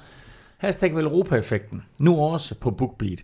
Uh, så derfor, de her, så vil jeg bede om, fra vores uh, lille Velropa uh, anbefaler bogliste, og udvælge en bog hver, som vi synes, folk de skal læse eller lytte til. Skal den blive nummer et så? Ja, ikke nødvendigt. Jamen, jeg kom faktisk til at kigge på, at øh, den, den gode Tyler Hamilton, eller den gode eller dårlige, alt efter hvad for en præference man har for ham, øh, hans bog, øh, The Secret Race, tror jeg, den hed, den, øh, det er snart 10 år siden. Den er, blev- den er på dansk også. Jeg tror, den hedder Det Hemmelige Løb. Ja, men det lyder bare også, det lyder bare fesen, ikke? Ja. Det er lidt ligesom at tage på café i provinsen, ikke? Nej, det gik ikke godt, det der. Hvor, hvor, hvor var du henne der? Ja, det ved jeg heller ikke, men nu kommer der jo ballade jo. Ikke? Nu har vi ingen lyttere vest for Valby Så, altså, jeg er opvokset i provinsen. Ja, det ved jeg da. Ja, det er du sådan set også. Altså, Stefan også, han er fra Amager. Du kommer fra Roskilde, slap dog af. Nå, jamen der kom vi på et sidespor. Ja, Nej, anyway, men det Tyler er, Hamilton. det er næsten 10 år siden, og øh, den, øh, den slugte jeg råt, som man siger. Ja. Og det var den første sådan i den der række af, til Lance Armstrongs downfall. Og det er faktisk stadigvæk, altså nu er den jo nærmest øh, ved at være så gammel, at den er sådan lidt øh, retro-agtig. Mm. Og, og, og, og læse om dengang, hvordan øh, det, Det nærmer foregik sig fuldstændig faktisk 10 sindssygt. år siden, den kom ud. Ja, det har jeg kun sagt to gange. Nej, nej. ja, men øh, så, jeg, sad, vi sad, jeg sagde til Kim, øh, at, at øh, jeg var så vild med den øh, bog. Øh, jeg læste den på, på en weekend. Ja. Den skal han lige top. Ja. Ikke? Så skal Ja. han lige top den derovre. Jeg læste den på tre timer. Jeg læste den på en weekend minus en time. Ja, kæft, ja, ja, det er godt med dig. Men Ja, øh, nå. Hvad har du læst på en weekend ellers? Jeg har læst øh, hele øh, Velropa anbefaler boglisten øh, På en weekend. på en weekend. Altså 25 Øhm, bøger eller sådan noget. Men, øh, men ja, hvis man... Øh, jeg, har jo, jeg er jo sådan en, der... Jeg har jo virkelig øh, most igennem alt, øh, alle podcaster og alt, hvad der er af indhold derude, at jeg skal bruge øh, lydbøger nu, fordi at det, det, der kan jo nogle gange, så kan der være sådan øh, 10 timer gemt eller sådan noget i, i sådan en lydbog, så det synes jeg er, er lækkert at få noget, øh, noget kvalitetsindhold, men hvis man øh, ikke er på BookBeat nu, så kan man jo gå ind og øh, søge på, øh, bare Google søge, Velropa Podcast anbefaler BookBeat, øh, og så finder man altså vores øh, lange liste af 19 bøger har vi, øh, har vi smidt på, som, øh, som primært handler om øh, cykling. Øh, jeg Har du en, du vil alt anbefale? Hvad? Har du en, du vil anbefale? Um, jamen, øh, Mark Cavendish-bogen, um, hans, øh, hans, hans øh, biografi, ikke, han har lavet en tidligere, der hed Boy Racer, øh, som jeg også har læst, men øh, jeg har ikke læst, øh, hvad hedder det, Cavendish-bogen, der hedder bare Cavendish, sådan noget så kedeligt som det, ikke? Men, øh, men den tror jeg faktisk, jeg skal til at give mig i kast med nu. Der var en anbefaling. Fordi at, øh, ja. ja, det er faktisk ja. bare en anbefaling. Sådan. Jamen, øh, du har også mulighed, selv mulighed for at øh, prøve BookBeat, og det har du altså øh, med halvanden måned kvit og frit ved at gå ind på bookbeat.dk-velropa. Øh, som sagt er der en boglister derinde, og øh, der er altså et hav af forskellige bøger at vælge men Nu har Kim og Stefan lige givet dig øh, to anbefalinger her, men der er altså masser af spændende titler, som ikke nødvendigvis øh, behøver at være cykling. Og husk altså, at du får 6 uger på BookBeat på bookbeat.dk-velropa. Det er nemt, det er lækkert, og det er fuldstændig gratis. Og øh, husk, at du støtter Velropa podcast, og du må meget, meget gerne dele det her link med venner og familie. bookbeat.dk-velropa. Nu skal vi så lige forbi det, der tidligere hed øh, Holland rundt, øh, Energo-tur og Bing Bang-tur. Nu hedder det så Benelux-tur. Øh, og sidste år, der vandt Mathieu van der Poel, og hvis I husker tilbage, så var det jo den her vanvidsetappe til allersidst, hvor øh, Mads P. havde føretrøjen i øvrigt et, et løb, hvor både Søren Krav og Mads P. vandt en etape. Mads P. havde føretrøjen inden sidste etape, og vi sad jo alle sammen og håbede og forventede, at Mads P. Mm. han vinde. Og så er det, at Mathieu van der Poel, han øh, lancerer det her vanvidsudbrud, 60 km aktivt. Ja, tror, det, det er første gang, de rammer muren i Geretsbergen faktisk, så, så siger han lige farvel. Bum, bum. Så, øh, Gud, så ser hvem var det, han er med på dæk der? Var han, kører, nej, han kører op nej, til, ja, og så kører de op til udbruddet, der ligger ude foran. Han kører op, ikke? Og så og så kommer de til at ligge deroppe, ja, og så får han egentlig lidt hjælp af dem, kan man sige, til at, at kunne holde hjem. Så, og så stikker så han af, han og så ender det, ender det hele med, at han faktisk vinder med 8 sekunder ned. Mads P. går ja. kold i øvrigt, øh, og, og det hele ender med, at han vinder med 8 sekunder ned til Søren Krav, der så bliver samlet to år. Øh, Første etape er lige slut, og den er blevet vundet af Tim Malier, foran Phil Bauhaus og Fernando Gaviria. Øh, en, en øh, lidt underlig etape, øh, hvor der var en gruppe af sted på fem mand, blandt andet med Kasper Askren. De bliver hentet 10 km før mål. En decimeret gruppe, hvor nogle af forhåndsfavoritterne slet ikke sidder, fordi Søren Krav er der ikke. Han var trods alt betragtet som en af favoritterne samlet. Mm. Og Renko Evenepoel, som måske er den allerstørste favorit, sidder der heller ikke på grund af mekaniske problemer. Til gengæld så sidder Tractor, det gør det med den klassiske duo, Støjven foran Mads P., men på en eller anden måde, så kikser den spurt for de to der, og Mads P. han bliver låst inde og kommer slet ikke med i, i, den, i, ja, i selve afgørelsen. Det ser, ja, han, det, ser, det ser dels ud som om, at Støjen måske lige får åbnet den lige tidligt nok, kan man sige. Øh, også også øh, måske er det lidt nemmere, når man, når man er en lille gruppe. Og så, øh, så ser det også ud som om, at, at Mads P. egentlig kommer lidt den forkerte vej rundt om Støjvind, da, da, da han så skal til at lancere sin spurt, og han bliver så nærmest, eller lynhurtigt bliver han lukket ind bag de, de, dem, der lige har ligget øh, lige bag ved dem, og så, så kommer han aldrig rigtig i, i, ind i billedet i den der, jeg tror han bliver sekser eller sådan noget mm. på, på etappen. Så det, Men det, det, det, det virker også lidt som om, at, at den fart, som Støjven han kommer med, at den nærmest ikke er høj nok, fordi ellers så venter Mads simpelthen for længe med at gå forbi Støjven. Uh, Mads er jo ellers kendt for at kunne køre de her lange mm. spurter, men det er ligesom om, at, at da Mads han så lancerer sit angreb, der vil jeg, at han kører måske med, hvad ved jeg, 55, men de andre kommer altså blæsende med 60, og så sidder han pludselig bagved. Ja, men jeg tror også, det er sådan, hvis man ser uh, hele opløbet, uh, der kommer angreb, uh, altså det har været en, en, en vild dag jo, en vindblæst første etape her, uh, hvor der har været angrebsforsøg, og en lille gruppe kommer ind her til sidst. Øhm, der er en, der prøver at angribe her i finalen også, Kim. Øh, Pøstelberger. Det var Pøstelberger, der prøvede at køre. Øh, som også gør, at finalen bliver lidt mere udstrukket. hurtigt skal til at bruge kræfter, og, øh, og så kommer, øh, hvad hedder det, Askren og, og Jasper Støjven jo faktisk nærmest lidt op og, og bokse der om, om at komme først ind i sidste sving. Så, så jeg tror bare, at det er en vanvittig opskruet fart, de har i finalen, og det ser bare ud som om, at Støjven han, han kolder bare lige en anelse for, for tidligt øh, som gør, at øh, der er lidt mere go i, i inderbanen, og så kommer han faktisk også til at blokere Mads, ja. fordi Mads han vil gerne øh, køre rundt om om højre om, øh, og så trækker Støjven lidt ud i ham, som gør, at, at Mads så bliver nødt til at dykke indenom i, i stedet for, ikke? Så lige pludselig så øh, fra at sidde i, i anden position øh, bag Støjven, så bliver han leveret ind i 6. position eller sådan noget, øh, som, mm. som ødelægger lidt spurten for ham, ellers så, så tror jeg faktisk, øh, så, så havde, kunne han godt have kørt en, en top 3 eller, eller muligvis med om sejren. Til gengæld så må vi sige, at øh, rigtig, rigtig skidt nyt for øh, Jakob Fuglsang, fordi det her, det var et løb, hvor han helt sikkert gerne ville vise sig frem, også øh, i bestræbelserne på at være sikker på at mm. få en VM-udtagelse. Han styrter øh, på den her øh, første etape og øh, udgår og bliver kørt på hospitalet, så øh, det her, det var ikke den optakt, han havde håbet på, Kim. Nej, det er klart, og som du siger, det, det, det vil være den perfekte forberedelse det her, fordi mange har også talt om, at nu har vi snakket meget om det her, fordi VM er VM Flandern, så tror man, det er sådan helt Flandern rundt. Det er det ikke. Det er egentlig lidt en mellemting måske mellem Flandern og, og Liège måske, eller måske i virkeligheden er det sådan lidt en slags Brabantse pejl udvidet. Og det vil sige, det er et terræn, Jacob han, øh, han sagtens skal gøre sig i. Og, øh, Lidt og, længere bakker, ikke? Uh, jo, mere, og, og, og ikke, ikke så meget øh, brosten heller. Øh, og det er lidt ærgerligt, at det her måske skal komme på tværs. Men nu, lad os nu se.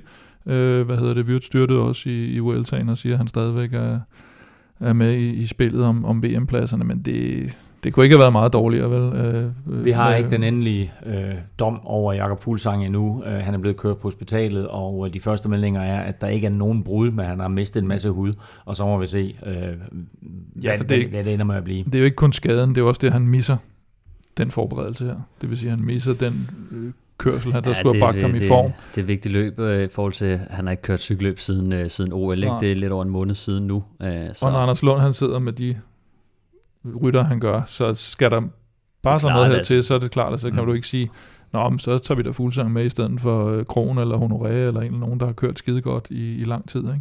Så, så den, er, den bliver svær nu, tror jeg. Plus, jeg synes også, han havde en lille smule bevis efter et lidt skuffende øh, Tour de France. Jeg ved godt, at han, han kørte godt i, i OL, faktisk overraskende godt øh, i OL, mm. men, men havde jo det her med... Øh, med, var det noget vaccine sygdom, og noget hans ja. sygdom, han, han synes, øh, der, der kom lidt på tværs, ikke? så jeg tror også, han har sådan, han lider måske lige efter at, at få noget løbsfart og få, øh, få vist, at, øh, at han er der altså stadig, og, og han er en mand, vi skal regne med, så ja, lidt, lidt ærgerligt for, for ham at miste super, den her. Super ærgerligt for, for Fuglsang. Øh, god bedring herfra naturligvis, og øh, så må vi se, hvad Anders Lund gør. Øh, det er i hvert fald sikkert at vist, at i morgen, når Anders Lund udtager de her første 4-5 rytter, så, når ikke Fuglsang. ikke øh, imellem. Vi har talt lidt om, om de forskellige danskere. Asgren er selvfølgelig med, Søren Krav er med, Mads P. er med, Fuglsang var med og er ude nu. Øh, et par andre danske ryttere, som håber på at vise sig frem her, og måske øh, dermed køre sig til en VM-chance. Der har vi Kasper P., vi har også en Mikkel Bjerg, og mm. i teorien også en Michael Mørkøv, mm. som øh, selvfølgelig ligger og har andre arbejdsopgaver, men øh, måske nok skal vise, at han stadigvæk øh, er i, topform. Ja, det er jo klart, at, at, at netop sådan en dag som i dag, det er, det er nok heller ikke rigtig noget for Mørkøv, men, men det kan også blive lidt et problem i forhold til VM, nemlig fordi det er jo i dag, der bliver, der bliver kørt på den her hårde måde, hvor det er, jeg tror det er det Hodek faktisk, der sidder med hjem for, mm. for Quickstep. Stein Stales tror jeg også sidder der, Askren sidder der. Og der kan man sige, hvis nu Mørke var med i sådan noget her, så, øh, så vil han i hvert fald øh, vise og sende et signal til, til Anders Lund og sige, prøv at se her, jeg kan altså også være med, når det, når det, når det går lidt hårdt for sig. Det kommer der flere etaper, det kommer vi tilbage mm. til, hvor han kan bevise, men, men det, det er måske også noget af det, han skal for, for at komme med på holdet. Masser af, af altså virkelig, virkelig en hård etape, masser af sidevindskørsel i dag, øh, og øh, feltet blev splittet sådan af, af flere ombæringer. En af de helt store favoritter i løbet, det er Remco Evenepoel. Han sad faktisk med øh, mm. i første gruppe, men får mekanisk defekt med omkring 30 km igen, øh, så taber tid i dag. Øh, han kan selvfølgelig stadigvæk nå at vinde, det her det så vi jo sidste år blandt andet med Mathieu van der Poel, øh, men hvis vi sådan lige kigger på de andre favoritter, Stefan, i det her løb, hvem er det så? Øh, jamen altså, øh, jamen, udover Remco, som jeg bestemt ikke vil, vil udelukke, så, øh, så har vi jo Mohodic med, som, øh, som sad i frontgruppen og, og, og var med i øh, lead-out for, for Bauhaus. Jeg tror godt, han kan, øh, han kan blande sig i topstriden, hvis han også øh, får kørt en, en rimelig god enkeltstart. Øh, han er jo en rytter, der, der kan lidt af hvert, og, og faktisk også imponerende opad og i det her terræn, som, som vi kommer ind i. En øh, rytter som Gianni Moscon, øh, synes jeg, vi så øh, i Hopla øh, tidligere i år, også i Giroen øh, var han også en, en, en rigtig stabil øh, hjælperytter. Øh, glæder mig lidt til at se øh, Stefan Kyng, øh, også kvæg, at han, han både kan køre opad og, og køre en enkelt start. Øh, så synes jeg, at Philip Gilbert øh, er begyndt at vise en mm. lille smule takt igen. Din gamle favorit? Øhm, 39 år gammel er han. Øhm, jeg tror, at nogle af de her gamle ryttere, som, som Philip Gilbert, de bliver virkelig motiveret af, af et VM øh, i Flandern. Øh, så jeg tror, at øh, det, det er Philip Gilbert, der giver den øh, alt, hvad, hvad rammer og tøj kan holde i, i træninger, og virkelig håber på, at han kan være klar til, til, til VM. Øhm, Tisbeno er der selvfølgelig også, øhm, men øh, udover det, så vil jeg bare sige, at vi har så mange danskere med, som jeg synes også, øh, vi kunne nævne øh, alle sammen med i, i, øh, i blandt favoritterne i hvert fald. Altså øh, helt ned til, til Mads Wirtz også, vil jeg også øh, smide ind, som, som øh, altså virkelig også melder, melder om øh, topform. Øhm, Mads Wirtz. Mads Wirtz er med også, ja. Uh, han kommer ind 57 sekunder uh, efter frontgruppen sammen med Søren Krav. Mm. Uh, ham glemte jeg at nævne lige før, uh, selvfølgelig. Men altså i, i den forreste gruppe, der, der sidder Mads P. og Askren, og de kommer begge to ind uh, i samme tid, og så kommer den næste gruppe ind, der er 57 sekunder efter, hvor altså vi har Evin Pol, men vi har også Søren Krav, vi har en uh, Mads Wirtz, uh, vi har uh, Mikkel Bjerg, så uh, Michael Mørkøv sidder der. De sidder der mere eller mindre alle sammen øh, Kasper P. også, og så videre. Øh, det løb her, Øh, som sagt, så er der øh, enkelt start i morgen tirsdag, og øh, det kunne altså godt give os en dansker øh, i føretrøjen, enten en Mads P. Ja. eller en Kasper Askren. Øh, du nævner lige Stefan Kyng, øh, Stefan, og øh, det kan selvfølgelig godt blive rødt, rødt, rødt hvidt i føretrøjen på den forkerte måde. Ja. Med, øh, med, han med, også med, Schweizeren der. Han sidder også i frontgruppen nemlig. Så. Ja, præcis. præcis. Så øh, super spændende i morgen. Øh, man må ikke, at både Mads P. og Kasper Askren, de har tænkt sig at, at give den gas i morgen, mm. og, og håber på at få, få føretrøjen der. Løbet her, øh, Benelux Tour, øh, køres jo altså sådan halvt i Holland og øh, halvt i Belgien, øh, som du skitserede, Kim. Øh, så, så lidt forskellige typer af etaper i de der to lande der. Men slutter sådan traditionen tro med en øh, næst sidste etape, der minder meget om sådan noget Liège-agtigt eller andet, ja. og så sidste etape, som øh, minder øh, meget om, øh, eller i hvert fald Mini, køres, mini i, kø, kø, køres i Flandern, ja, mini-Flandern, køres i Flandern, og øh, selvfølgelig har øh, Gertsbergen øh, på øh, ruten der, så der er også sådan lidt, lidt vm Ja, den har den der Gertsbergen-Bosberg kombi, hmm. som, øh, som var tidligere i Flandern rundt, og som nu er finalen der. Vi følger Benelux Tour øh, her øh, resten af ugen selvfølgelig, og håber på, at øh, vi måske endda på søndag har en dansker øverst på podiet. Så er det igen blevet tid til at uddele en af vores populære Velropa-kopper blandt vores støtter på tier.dk. Og øh, udover koppen, Kim, så har vi jo faktisk en helt speciel præmie, øh, som bliver udløjet på søndag, når vi har den sidste Vuelta ud, øh, hvad hedder det, udsendelse, og øh, den er altså også øh, kun til blandt vores tier-støtter. Ja, den her, den kommer eksklusivt blandt vores 10 støtter, så har vi en anden konkurrence inde på Facebook, fordi vi fik jo lukket to Tissot-uger ud af Tissot, selvom de ikke havde så mange tilbage. Og øh, hvad hedder det, de er jo blevet sponsor for Giro, Tour og Vuelta, så derfor så øh, vil de lige øh, forgylde vores, øh, vores 10'er-lyttere blandt andet med det her ur til, til en værdi af mere end 3.000 kroner. Det er faktisk sådan, det er relativt lækkert egentlig, mm. synes jeg. Man kan faktisk se et billede inde på, jeg støtter på, på vores Facebook. Du støtter den fra ja. nu af. Ja. Kontakt alle og sig, de skal gå ind og støtte, for så er der lodtrækning søndag. Og det er Stefan, der trækker lod, så man ved jo aldrig rigtigt, hvordan... Præcis, præcis. Og det, det har jo vist sig før at være, øh, hvad hedder sådan noget, fikset. Ikke? Så øh, sender man, øh, sender man Stefan en, øh, en personlig sms. Uh, altså, han er jo the godfather. Ikke? Jo, jo, så, så det er med garanti en færing, der Det er en færing, der vinder, det kan vi være sikre. Eller også en, der hedder Arne, ikke? uh, ja, ja, Arne. Ham havde vi oppe i sidste uge. Uh, og uh, apropos uh, Arne, Arne ja. så er skal der vi tage Arne? Skal vi tage Arne nu? The story about Arne. Uh, altså sidste uge, der havde vi jo Arne BH, der vandt. Så havde vi Arne Lynlås, ja. som du bragte på banen. Ja. Og nu er der jo faktisk sket det, at der er kommet en sydarne på banen. Det er rigtigt, ja. Fordi vi skal faktisk nu til at holde med Ingers. Ja, nu skal vi holde med Ingers. Ingers er blevet dansk. De har købt et oliefelt simpelthen. Jeg tænker, det ligger i Nordsøen, men det, det, det må... Det må det, altså, det, det, ja. de, de har udsendt en presmeddelelse om, at de har simpelthen for, for 150 millioner dollar, der har de købt det er sådan øh, milliard kroner. 61,5 procent af HES oliefeltet i Danmark. Og det er, syd, det er det kendte Sydarne oliefelt. Sådan. Som de simpelthen har, har mødt sig ja. ind på. Så de har jo nok fundet ud af, at der er gode danske ryttere. De har set øh, VM-brutotruppen og tænkt, der skal vi ind. Ja, men jeg altså, tænker, Carsten Jeppesen har en finger med. Så vil bare sige, altså, øh, hele den danske olieindustri, den bliver splittet ud på diverse cykelhold. Total Energies ejer og halvdelen af den danske det, undergrund. De og nu, købte jo Mærsk og, og alt det ja, der, præcis. så det, det, det og nu, overtagelse. Og nu Ingers, ikke? Ja. og Uno X har købt alle vores ryttere. Ja, og i spidsen sidder Arne, og han skal snart på pension. Så har jeg hørt det. Øh, Syd Arne, vel at mærke. Nå, anyway, det var et tidsspring, men uh, ikke desto mindre fuldstændig korrekt. Der er et, et Tissot Vuelta-ur, og uh, det er der i vores lodtrækning på søndag. Du kan stadigvæk nå at uh, hoppe på 10 hvis du skal deltage i den lodtrækning.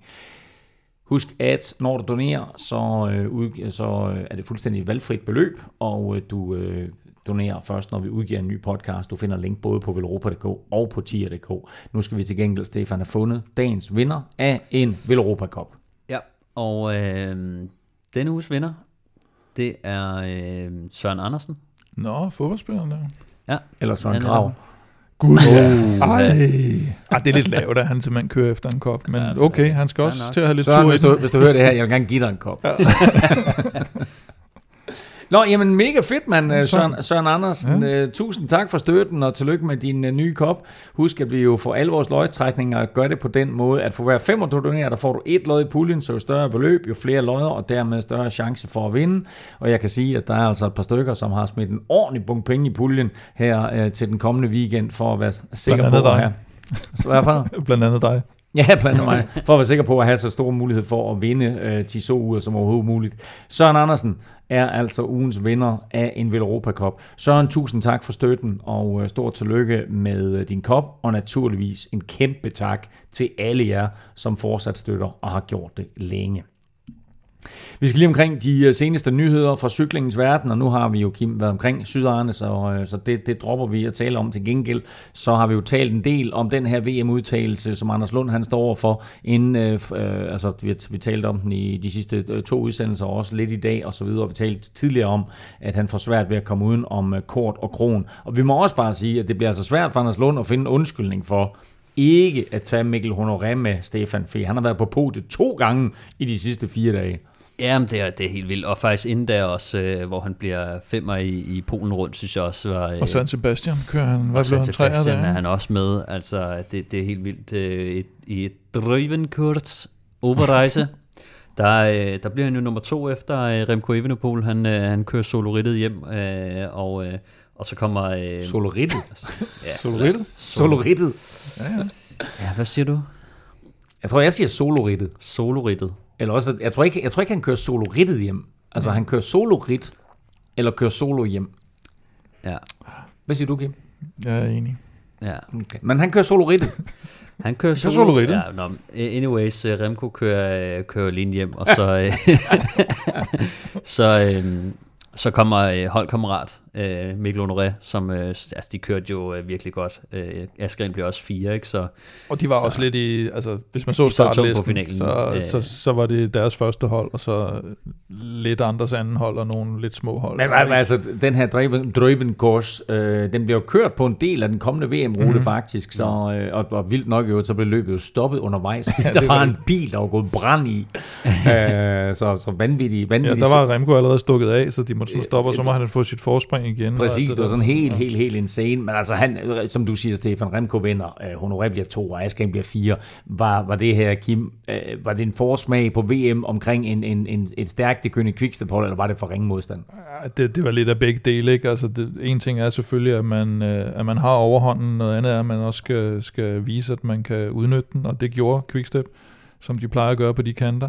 Øh, og så, altså, Remco selvfølgelig, han vinder Belgien rundt, Danmark rundt, øh, øh, vinder den her også, og, og øh, men i forhold til VM, der er der jo lige nu sådan, ikke ballade, men altså, øh, den belgiske landstræner har jo hele tiden sagt, at Wout van Aert, han er kaptajn, og jeg ser helst ikke, at der er flere kaptajner.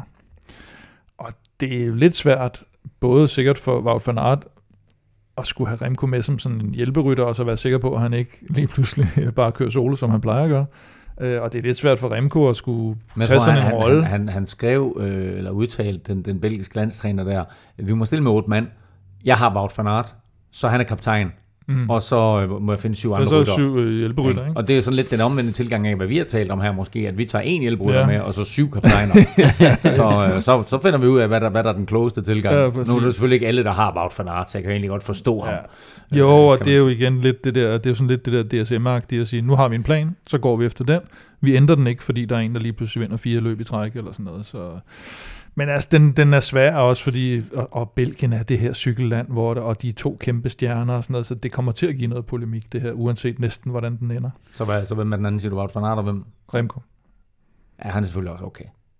Ja, okay. altså, Men, jamen, det, er jo egentlig, det er jo mange, egentlig vildt nok, at han udtaler det til betragtning. Jeg, jeg, jeg er lidt fedt remko ud der. Men det, er- jamen, det er jo vildt nok, at han udtaler det. Jeg har Wout Ja, ja. så selvfølgelig, han, altså med den, Ja, han selvfølgelig har Remco haft det svært og sådan noget, men nu er han kommet tilbage, han vinder i Ja, ja. Danmark, han vandt ugen efter i, hvor var det hen, øh, og nu vinder han den her Driving Course, ikke? Så, øh, så ja, okay. Nu må vi se, hvad, det, det ville være mærkeligt, hvis han ikke bliver udtaget i hvert fald. Tilbage til, til Mikkel Honoré, fordi det her, det var torsdag, at han bliver to i Driving Course, og så treer øh, bliver han søndag i Britannia Classic. øh, som jo også var et, øh, et rimelig flot det han står på der, Benoit, Benoit fra, vinder, og så bliver, Ja, øh, de- og så bliver øh, hvad hedder Alain det, Alain Philippe. Philippe bliver toer, ikke? og så Mikkel Honoré treer. Og de- Altså, det er nogle rimelig kapable her, han blander sig mellem. Ja, og så kommer de til at ligge i, øh, og, og Kostnefra ligger jo egentlig i en quickstep sandwich, og den får de altså ikke øh, spist, øh, quickstep-rytterne. Øh, men, For en men, skyld. men, ja, for en gang skyld, og, og det ser man også nogle gange, men, men, men der var også det her med, at, at dem bagfra, de kom relativt tæt på, så det, de, de kunne ikke bare sidde og, og sådan taktisk udnytte det her overtal, som man, hvis de nu havde haft fem minutter, så kunne de mere lave lidt, lidt løjer med ham kostende fra, som stod så rigtig stærk ud. Ikke? Så, så det ender simpelthen med, at han øh, i gåsøjne tager røven på dem. Og det, det viser jo noget om hans styrke, øh, også op til et, øh, et VM, hvor han jo så er holdkammerat med, med Alaphilippe, så det kan være, at han lige skulle have den her, og så kan Mm. han køre hjælperytter Nå til ja, VM. Ikke? ja, de er klart, de to, de, de har også et, et, et lille spil kørende der. Um, vi går videre til det her franske løb, som øh, har et meget langt navn, som vi prøvede på at, at komme igennem øh, sidste uge. Det er jo en hel Vi podcast. det det, det er jo en hel podcast værd i sig selv, ikke? Altså Tour Poitou, Poitou, Tour Poitou, Charente og Nouvelle-Aquitaine. Kan du ikke bare Øh, kalde det? Tour.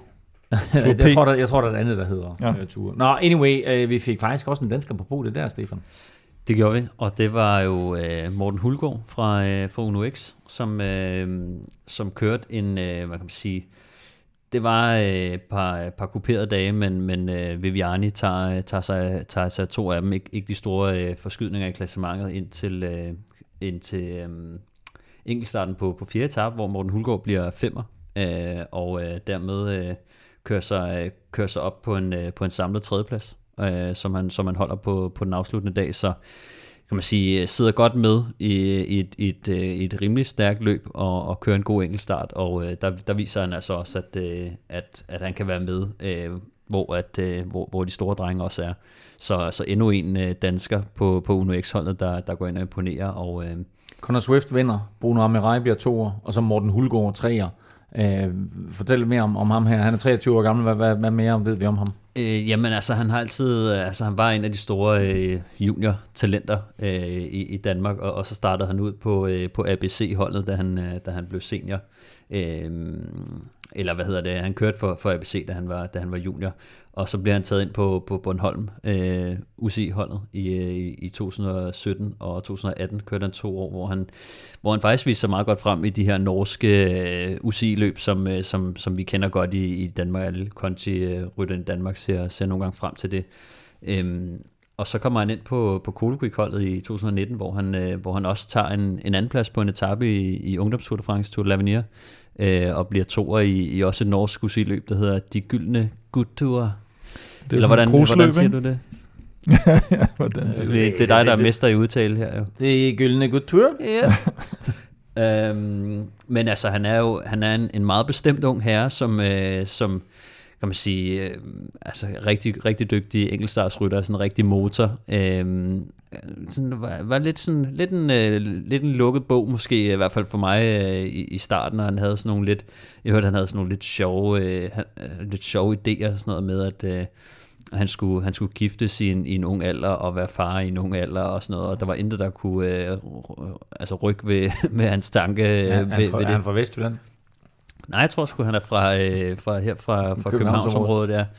Øhm, men øh, jeg ved ikke, hvordan, øh, det, hvordan det er gået for ham, men øh, hvad hedder det? Men om, om ikke andet, så, øh, så vil jeg sige, altså uden at lave en direkte sammenligning, så vil jeg sige Askren, fordi at han er den der rigtig Altså stærke type tons. Ja, præcis. Altså kommer fra med, med nogle enkeltstartsevner og en, og en stor motor, øhm, og, og øh, altså gør sig bare rigtig godt som, som den der beskidte type, som, som Askren jo også var i starten, hvor han, øh, han skulle ikke bleg for at, for at tage øh, hjælperrollen og, og virkelig gøre et, et, et stort stykke arbejde, og så med de der enkeltstartsevner. Så spændende at se, hvad, øh, hvad, hvad han kommer til at gøre i fremtiden. Det var i hvert fald et, et stort resultat Vi ved jo, at vi ved jo, at de, de håber på og forventer at få en World Tour licens fra 2023. Øh, Er der en chance for, at vi ser Hulgaard på World Touren inden da?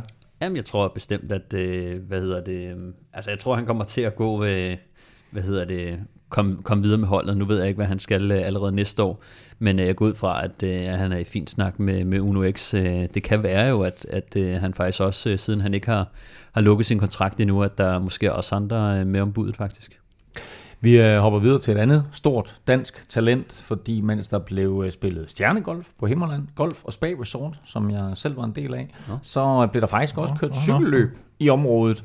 Uh, jamen, det var, faktisk, det var faktisk en ret stor weekend. Jeg er ambassadør for det her, der hedder KidsAid, som samler penge ind. Og mm. der var altså samlet uh, diverse uh, fodboldspillere, håndboldspillere og uh, masser af andre uh, skuespillere, medieprofiler osv. Og, så og så var du der også? Ah, ja, og så, og så, så var jeg inviteret til interview. uh, nej, men jeg vil sige, altså, der, var, der var mange, mange store stjerner med til det her, men det er meget sjovt at se, hvor stor en stjerne Kasper Julemand han er blevet, fordi der var altså ikke nogen større end ham. Altså, ja. du ved, alle kan sådan, altså, hvad skal vi sige, alle, alle kan sådan mere eller mindre gå i fred og så videre, ikke? men altså, så kommer Kasper Julemand, og pludselig så går der altså uh, Tour de Selfie i den. Uh, han, er, han er blevet vanvittigt populær.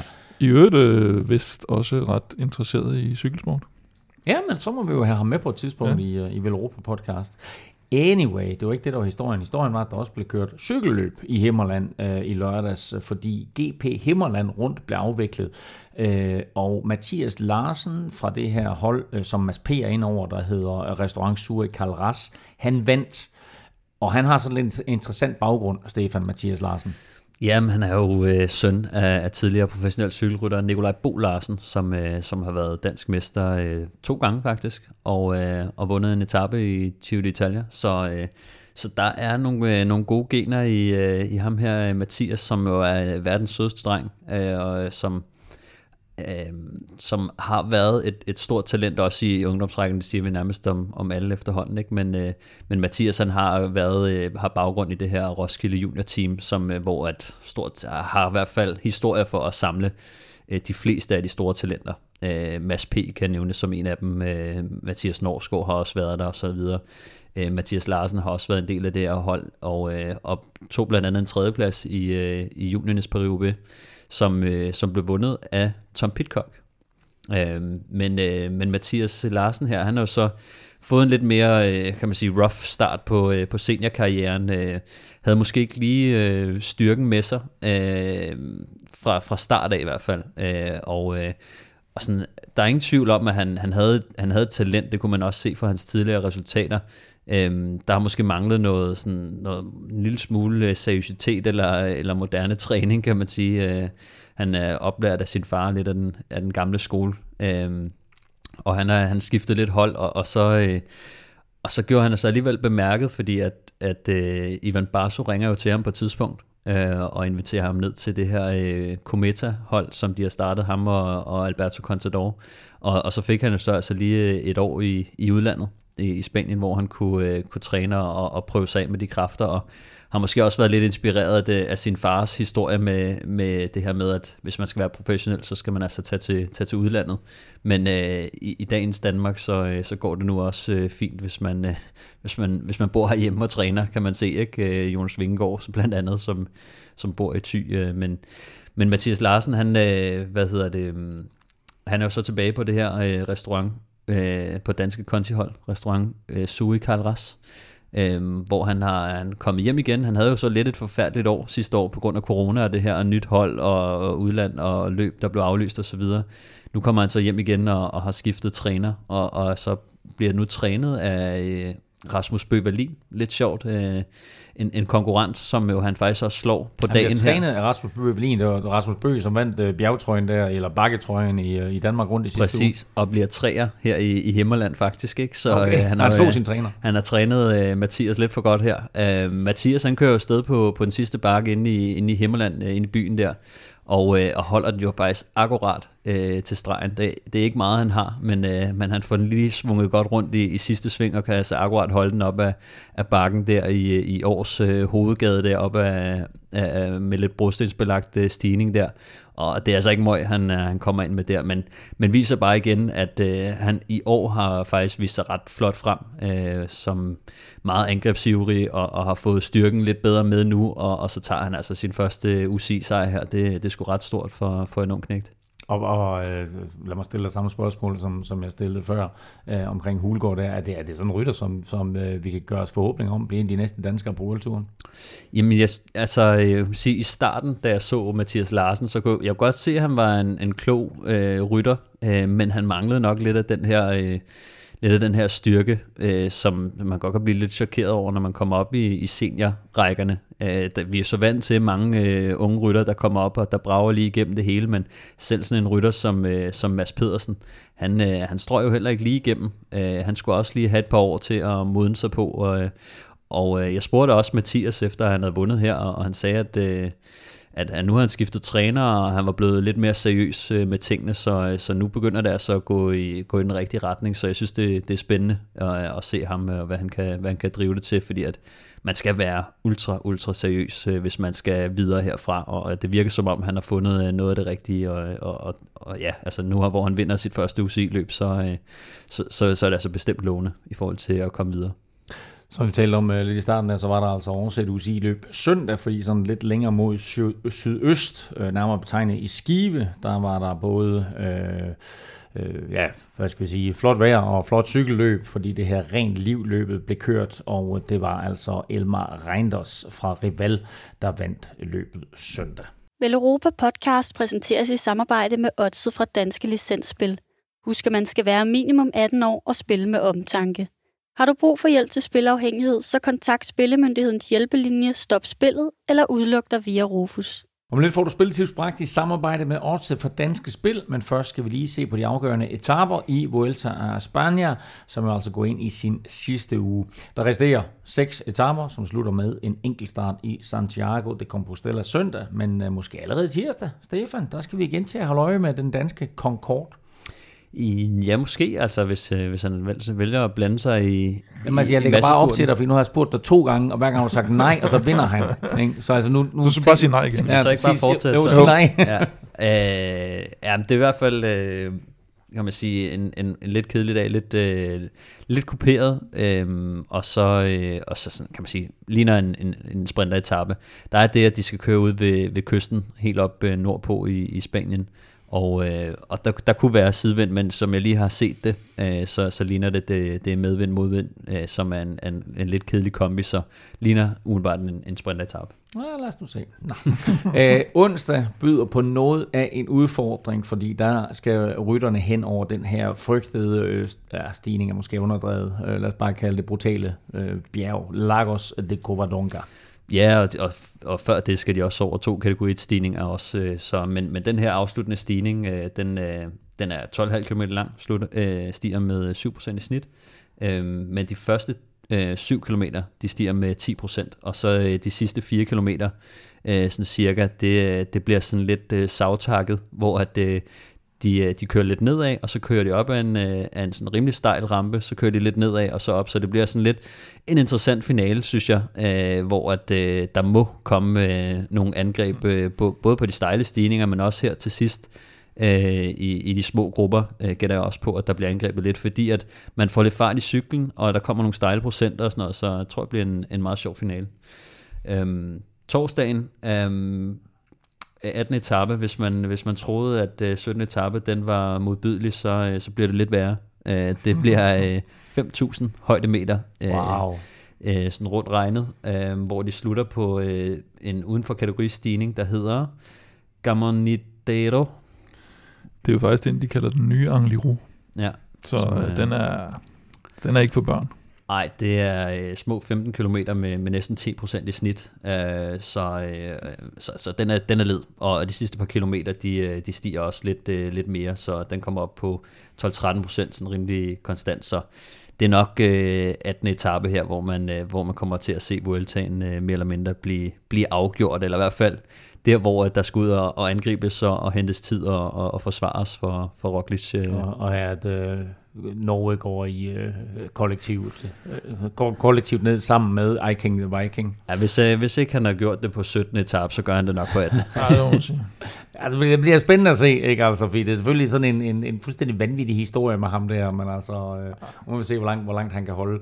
Øh, onsdag og torsdag, som øh, du lige har gennemgået, Stefan, det er måske ikke lige oplagte etaper for kort, selvom man jo efterhånden ikke helt ved, hvad han kan finde på. Men øh, hvordan ser det ud for ham sådan fredag og lørdag?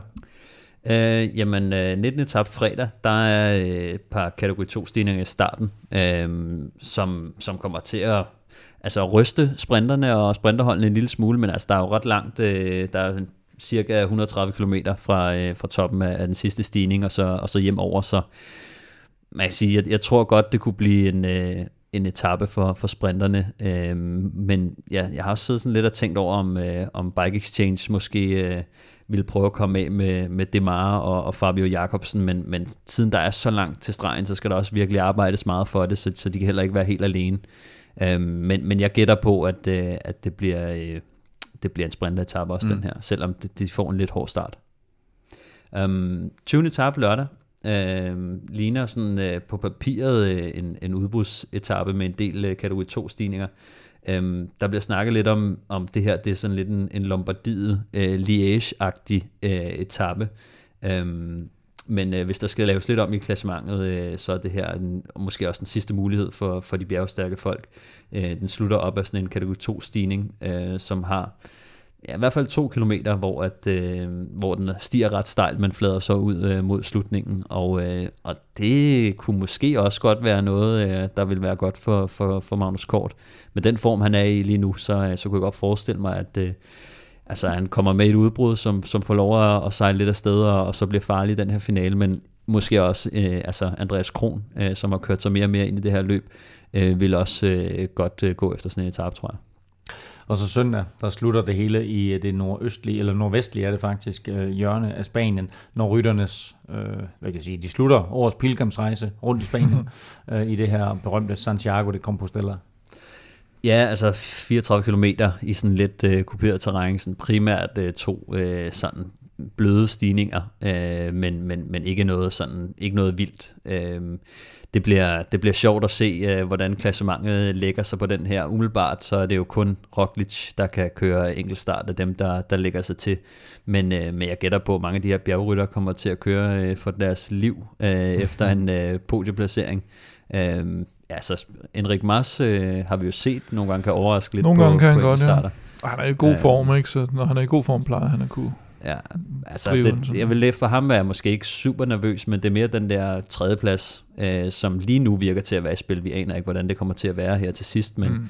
men øh, der, der kommer til at være en, øh, en udveksling mellem øh, Egan Bernal, Adam Yates, øh, Superman Lopez øh, i hvert fald. Øh, men øh, nu må vi se. Det er i hvert fald en, en ret lang enkeltstart, øh, som godt kan skabe nogle store øh, tidsforskelle. Og så jeg sige, jeg kan altså bare godt lide det her med, at, at der er en afgørende etape på den 21. etape, som vi har set i Giro nu efterhånden i en del år med en enkelt start, og nu altså også i Vueltaen. Så skal man lægge mærke til ASO, som jo laver Tour de France, er også dem, der laver Vueltaen, men der har de altså øh, to forskellige holdninger til, hvordan man afslutter en, et Grand Tour-løb. Ja, de, de har en historik i Frankrig, der gør, at øh, det ikke bliver, det bliver ikke lige forløbet. Nå, nej, man kan sige, at der har jo før været, været etaper der, og også en enkelt start for en sags skyld, ikke med, med Fignon og, og Greg LeMond. Præcis. Som, øh, ja, nå, det, der, det, det, du mener, det, det vil de ikke risikere. Det har ikke rigtig været siden. nå, vi skal til, øh, vi skal til spiltips her, øh, og der skal vi både omkring Vueltaen og også øh, Tour de Benelux, og, øh, eller jeg hedder den Tour de Benelux, nej, hedder den Benelux Tour. Ja. Øhm, og øh, Stefan, eller Kim, øh, hvem af jer tager Europas vinder? Jamen, jeg kan godt tage den. Øhm, et, øh, et fornuftigt odds, synes jeg faktisk på, at øh, Primoz Roglic, han vinder den afsluttende enkeltstart, 21. etape, til odds øh, 1,5. Han er... Øh, den, den ligger godt til ham i det, øh, det terræn der, ikke? Altså han, han, vandt den, han, han, han vandt den indledende enkeltstart, og så ja. kan han ikke slutte af med at vinde øh, den Sådan, afsluttende øh, enkeltstart. Man kan ikke helt kalde det rolling hills, men, øh, men, ja. men nogle ikke alt for, for vilde bjerge, så du skal alligevel øh, du skal have lidt, øh, kunne køre lidt op og ned, men, men samtidig kunne holde den her motor kørende, ikke? så, så det, den ligger godt til ham. Vi har to andre Europas vinder stadigvæk hængende derude, nemlig at Arno Denar, han, ah, Denar, Denar, Denar, uh, Arno, Arno Demar, han vinder en etape i Vueltaen, og at uh, Movistar vinder holdkonkurrencen. Uh, ja. Og øh, ja, nu må vi se, hvordan det, det, det, det går med det. øh, til gengæld, Stefan, så har vi jo også to Stefans staldtip ud at hænge, nemlig at David de la Cruz slutter i top 10, og at Alexander Vlasov vinder ungdomskonkurrencen glæder mig også til at se, hvordan det går med dem. Men nu får du i hvert fald lige mulighed for at komme med et nyt Stefans staldtip. Ja, jeg, altså jeg var jo lidt uh, ikke banal øh, skeptisk, og det var derfor, jeg havde uh, Vlasov til at vinde den hvide trøje. Han ligger jo stadig fint nok til. Uh, Gino Meta har lukket hullet en lille smule til, til Vlasov. Øh, Egan Bernal har set øh, lidt mere stabil ud, end, end jeg havde regnet med, men, men jeg dobler lige op på, øh, på min øh, skepsis i forhold til Bernal. Bernal bashing. ja, øh, jeg tror, at øh, Adam Yates, øh, han kommer til at slutte over Egan Bernal i øh, Vueltaen. Øh, Holdkammerater. de er holdkammerater, og ideen var jo, at Adam Yates skulle være holdkaptajn ja, til at starte med, og så skulle Egan Bernal ligesom lige øh, føle, føle, sig, føle sig an og køre sig ind i løbet og så videre. Men jeg synes, man har set at Adam Yates være meget mere angrebsivrig og, og virke til at have de bedre ben, når de, når de rammer de seriøse bjerge. De ligger 7-8 lige nu i det samlede klassement. Der er 13 sekunder mellem dem. Uh, Egan Bernal er 4-21 efter førertrøjen, og Adam Yates 4-34 efter. Ja, præcis. Så, så det er ikke meget, der skiller dem ad. Men øh, da jeg så, at øh, jeg kunne få øh, Adam Yates øh, over Egan Bernal til odds 2.05, så tænkte jeg egentlig, det var ret fornuftigt, baseret på, at han sådan langsomt har, har halet ind på, på Egan Bernal, og det tror jeg, han kommer til at, at fortsætte. Sådan. Jamen, uh, vi skal også lige uh, have en Plæstners podium på banen. Ja, der øh, skifter vi så lige over til øh, Benelux-tur, og øh, Mate Mohoric, som jo sad med hjem i dag, og øh, han synes jeg egentlig bliver to i San Sebastian, bliver to i Polen rundt, øh, har tidligere kørt godt i, øh, i Benelux. Han giver altså odds 3 på podiet bare. Så Matej Mohoric på podiet i Ja. uh, Benelux Tour. Uh, jamen, det jeg synes jeg, det lyder som et, et, jeg synes, det- et, et, et flot odds for, en, har uh, jo- for, for den, den glemte slovener. Og jeg har stadigvæk øh, Bahrain Merida vinder holdkonkurrencen, Henrik Mars slutter i top 3. Så De er- jeg synes de- egentlig, jeg er Ja, øh, de, de, godt de er kørende. stadigvæk kørende. Uh, I hvert fald en, uh, en god sandsynlighed for, at Henrik Mars uh, kommer ind der, og det, det kunne man altså få til uh, odds uh, 4,5. Øh, Jeg vil, jo, jeg vil sige, at det er længe siden, vi har haft det. Men jeg har jo faktisk lavet et Claus' Kub. Ja, det, til jeg har savnet Jeg lavede Claus' Claus' Kub, Ja. ja. ikke? og der var på et tidspunkt nogen, der spurgte på Twitter. Valverde, han er skulle udgået, er han ikke det? Nej, der, var nogen, der- der, der er der var nogen, der spurgte på Twitter på et tidspunkt, om jeg sad med sådan en dansker klaphat, når vi optog. øh, og det kan godt være, at, det er sådan, at jeg er lidt jubeloptimist på danskernes vegne, men det har vist sig ikke at være helt skidt i, i den her Vuelta. Altså Kort har vundet to gange, og Andreas Kron har vist sig flot frem med flere lejligheder. Øh, og jeg forudser bare en dansk etappesejr i den, i den kommende uge. Øh, men jeg forudser også, Altså, du startede med at forudse, øh, at de kørte på podiet i samtlige etapper. Alle tre danskere. Nej, det var vel kun de 12 etaper. ja, det, det, er lige ved, det er lige ved faktisk står ret. Men uh, nu udgik Virtue også, det var også Ja, ja, uheldigt. det er Det, var også- uheldigt lidt, ikke? Øhm, men jeg, jeg tror faktisk, at, at Kort han uh, brænder en, uh, en god enkeltstart af også. Så uh, skulle han komme på podiet bare, i, uh, i Vueltaens 21. Det er værd med at grine. Ikke? Skulle han komme på podiet i Vueltaens 21. etape, altså uh, slutte der i top 3 på enkeltstarten, så er der altså odds 5 at hente på den. Og Det jeg- kræftede mig fedtet. Ja, det er, det er, Er altså, det ikke fedtet?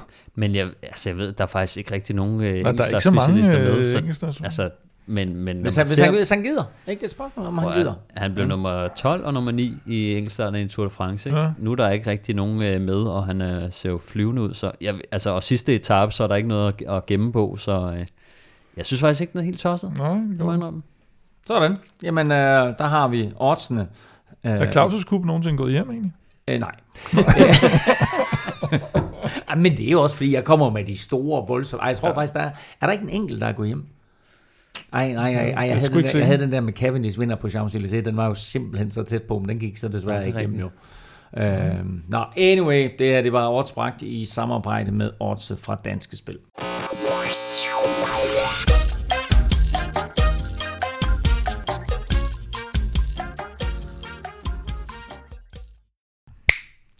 Jeg ved ikke, hvad oddsen er på, at øh, I gætter dagens øh, rigtige svar i quizzen. Høje, men, tænker øh, det var i hvert fald, I var i hvert fald meget øh, overbevist om, at I havde det rigtige svar øh, tidligere. Var det jeg- ved ikke, det virker som om, I var sådan Nå. meget selvtillidsfuldt. Anyway, quizzen i dag er øh, simpel. Mhm. Bjørn Ries er den dansker, der er blevet bedst placeret i Tour de France. Jørgen Markusen er den dansker, der er blevet bedst placeret i Vueltaen. Men hvilken dansker er blevet bedst placeret i det samlede klassement i Giro d'Italia? Stefan, du har serveretten. Vil du svare, eller vil du lade den overgå til Kim? Jeg, jeg, øh, jeg svarer. Du svarer. Ja. Godt.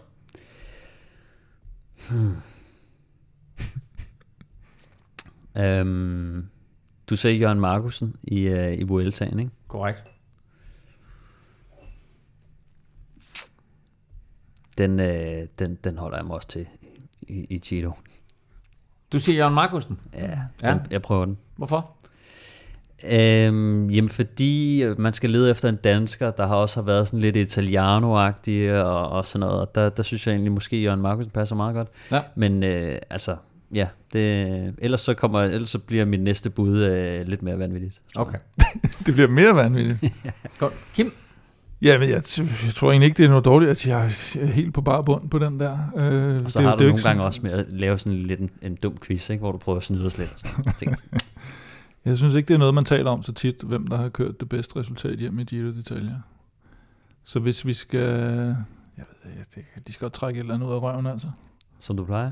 Chris Anker Sørensen. Jeg vil sige, det er begge to meget, meget fornemme bud.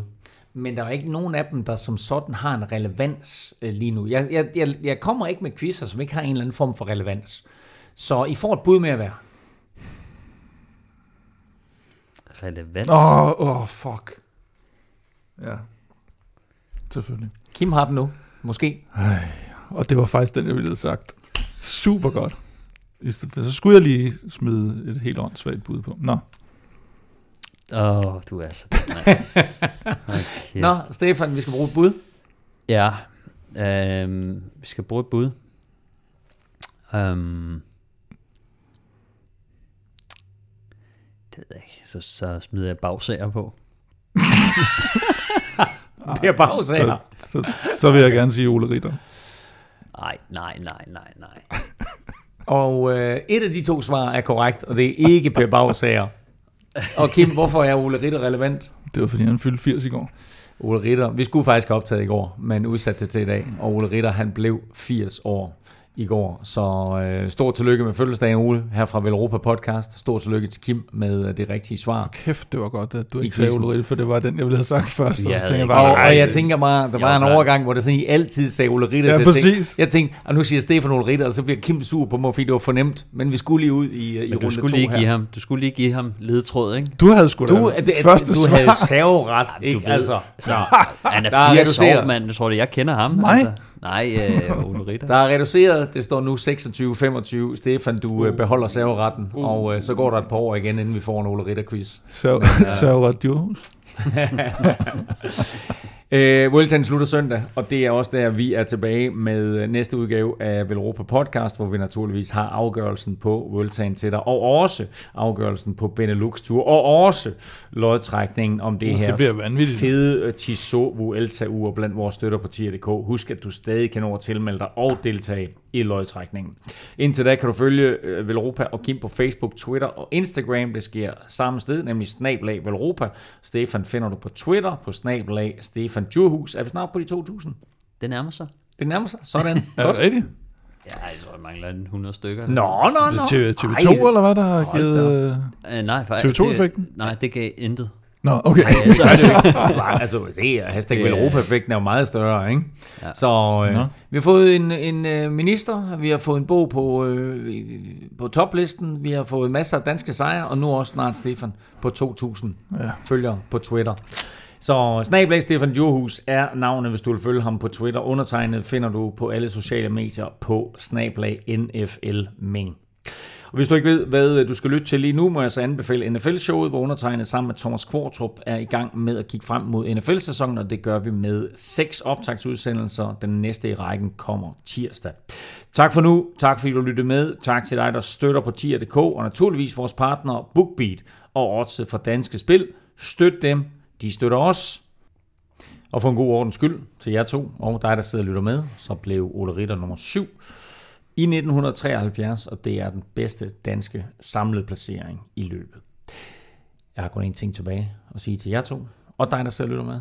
Lad nu være med Google. Også det. Nej, in the words of Arnold Schwarzenegger. Hasta la vista, baby. Thank you.